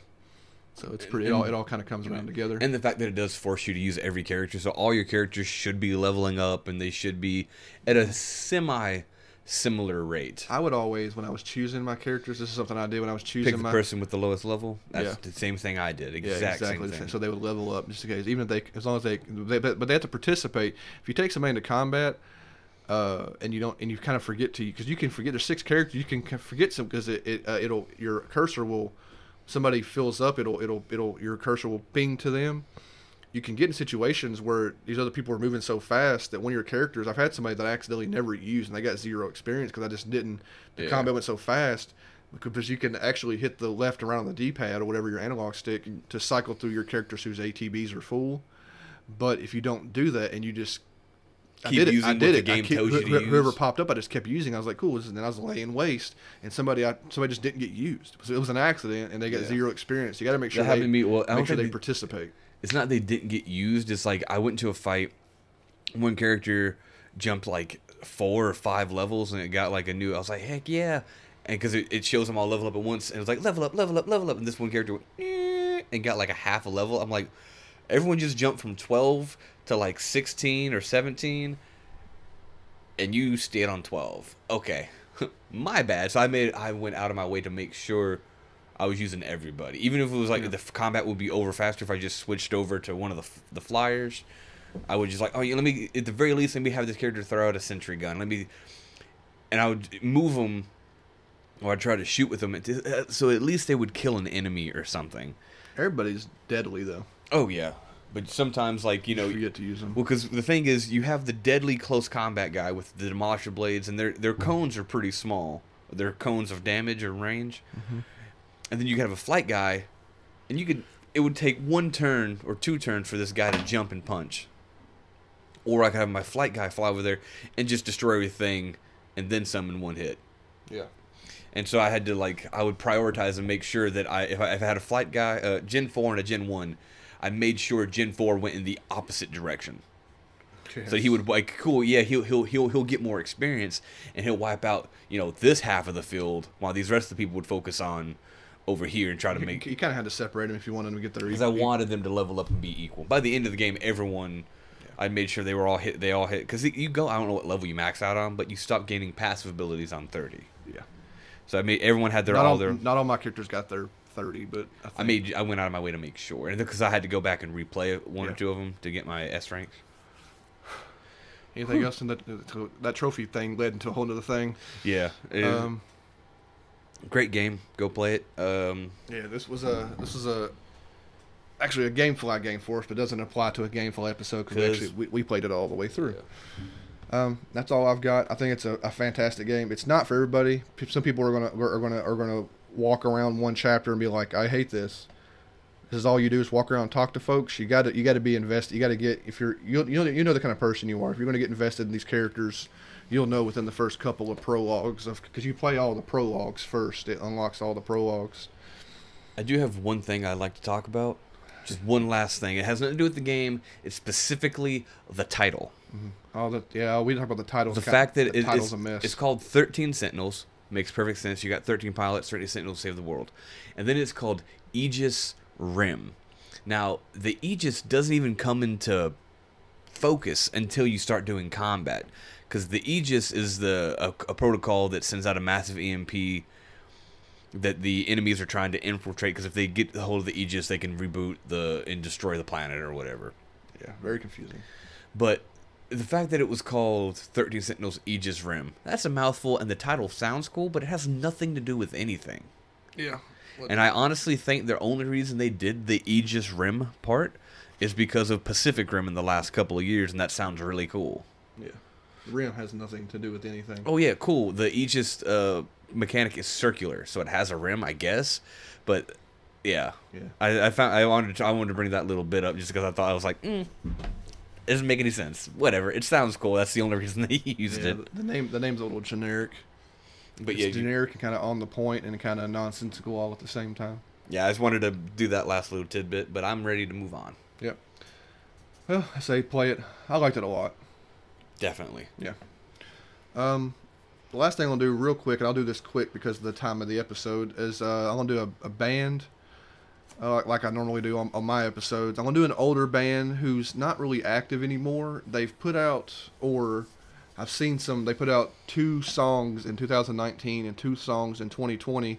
But there's a little. It's like it's like they're like sort of singles, but there's a little tag on them called the. It says like the Archives. WB WB Archives. So I guess they were on the WB music label, and it's it, I think it's just unreleased tracks. But I don't know if that's just WB just cycling through things, or if the band asked to put out unreleased tracks. I don't know. So I don't know how, how. works. I don't know either. I seen they did it for Clutch too. I seen Clutch has some WB stuff, but Clutch also has their own label these days. We talk about Clutch on the podcast. Clutch has their own label, but did WB have some songs in their archives and just put them out? I'm sure they had to ask Clutch about it, but Yeah. But I don't know. It's very strange. But I, I haven't. I didn't really. I should have looked into it more before I got into the podcast about them to see if they're trying to actively do anything right now. But this is an older older band now called uh, Taproot. You probably, uh, if anything, you know them from one of two songs. Uh, there's a song on their first album. I think it's their first album called uh, "Poem." Poem. Poem, poem, poem. Uh, How do you want? to how do I say? Why can, why, why can my poem. why can my brain not wrap my head around the word poem? Po- I can't say it. my brain's fumbling over the word poem. What What do people who say poetry? What do they write? poems? Poem, poems. Poemo. Poi poi fish. wow, my brain has struggled on that word. A song that's called that, that song I, I looked earlier has like 48 or something like some million plays on Spotify. Their second one, which I thought was their more maybe commercial, commercially successful Like single. radio successful. and this word I can say is a song called "Calling." Uh, er- I thought You that said it wrong. calling. No, I didn't. It's c c c calling. yeah, that's the chorus. Yeah, that's the chorus. Yeah. I was hoping you'd stutter on it. no, there's probably plenty of that throughout the podcast. But that song only had like four million plays on Spotify, and I was like, "There's a huge difference between the first one I said because I can't say it, and calling is a huge is a huge difference in plays." So, but because calling is one one of their more, uh, I'll say radio more radio friendly kind of albums. Uh, I didn't pick either one of those songs because I, I try to avoid singles as best I can. Sometimes singles are just so dang good. That's There's why a they pick there's them the reason there's a single. single. Uh, I, so uh, there's the first album, and then Calling is from uh, Blue Sky Research, which is their third album. So they kind of had two two albums first, which are just he- to me they're just heavier, just rock, kind of uh, that new metal kind of thing that was happening in the Early late two- '90s, early 2000s. And then uh, Blue Sky Research comes, and you can kind of tell Blue Sky Research is still a very good album, but you can tell there was a there was a different influence there that kind of made them write the way they the way songs are just made for the radio sometimes. And Calling is really the only single, and you can tell when you listen to Calling, you're like a producer or a label was like, "Hey man, y'all got to put a single on this album. You got to." I still like the song "Calling." I don't, don't talk too much trash about it, but it's clearly what it is. And I, I don't, now I don't know if they kept the same label, but the album I chose from is this is from the album following this. I think you said your favorite album, the album called "Plead the Fifth. Uh, and they have one more album after that called the Ep- the Episodes, and then they dropped off the freaking face of the earth. That's like a 2013 album or something like that, I think. And they just kind of dropped 15, off the face of the earth until these this 2019 2020 songs. So I don't know what the band's doing. I should have looked into it more. I already said that.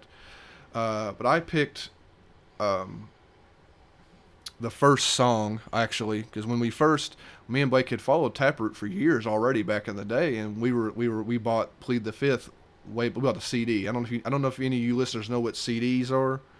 There's these plastic discs we're used to put into machines called CD players, and lasers would shoot the discs and turn it mad. It was magic or science would turn it into music. I know it's weird, it, but it used to happen. You used to buy these discs. So I bought the the disc or physical media of Plead the Fifth, and the first song you listen to on uh, Plead the Fifth is like it's just it just it's just bam right away, and I feel like they put that song there on purpose, following the.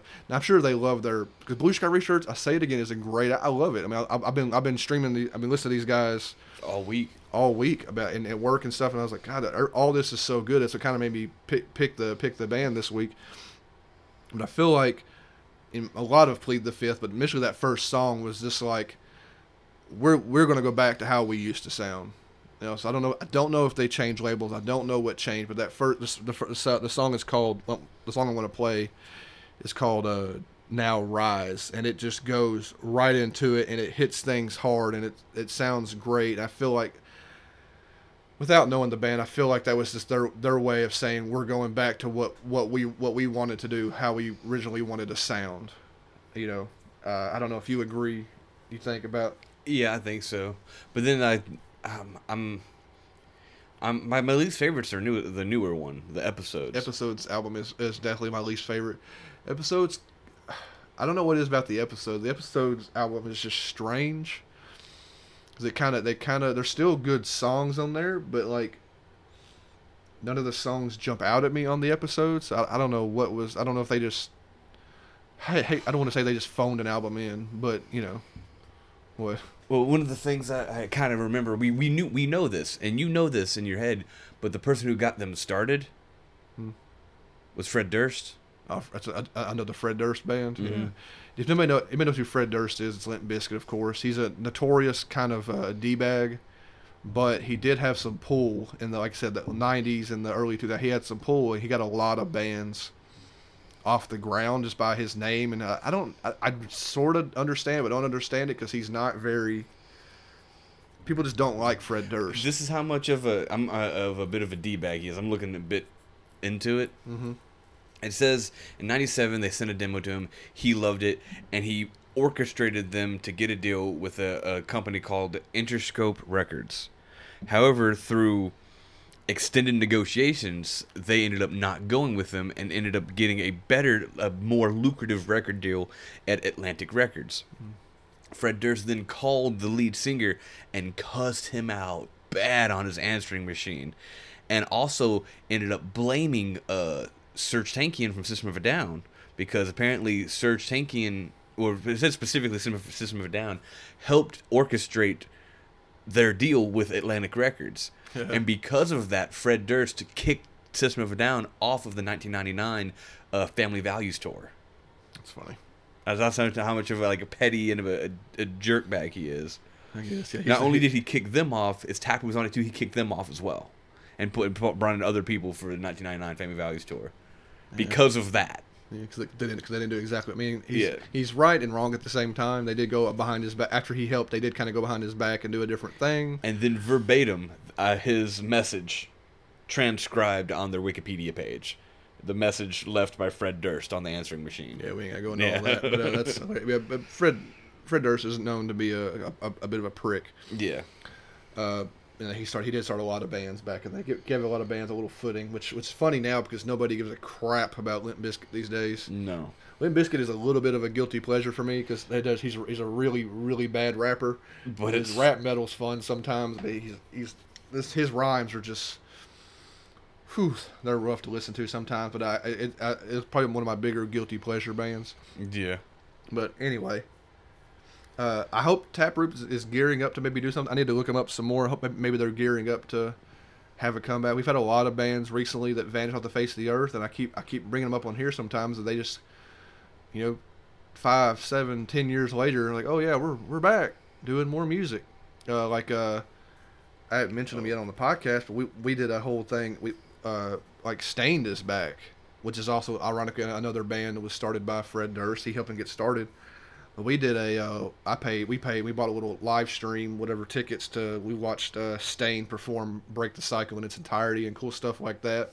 And Staind, who hasn't done anything in a, in a decade, probably is now uh, headlining a bunch of festivals, and I'm cross fingers crossed for new music from Staind. So because a band's gone, you know, always don't mean they don't come back. I always mention it when, when, when I get into these little fits right here. I always mention the first band on the podcast, Fair to Midland, and fingers crossed that maybe Fair to Midland will have some Yeah, semblance of a return at some point, even I though they pray. even though they were they were bankrupt. But uh, maybe Taproot's coming back, maybe not.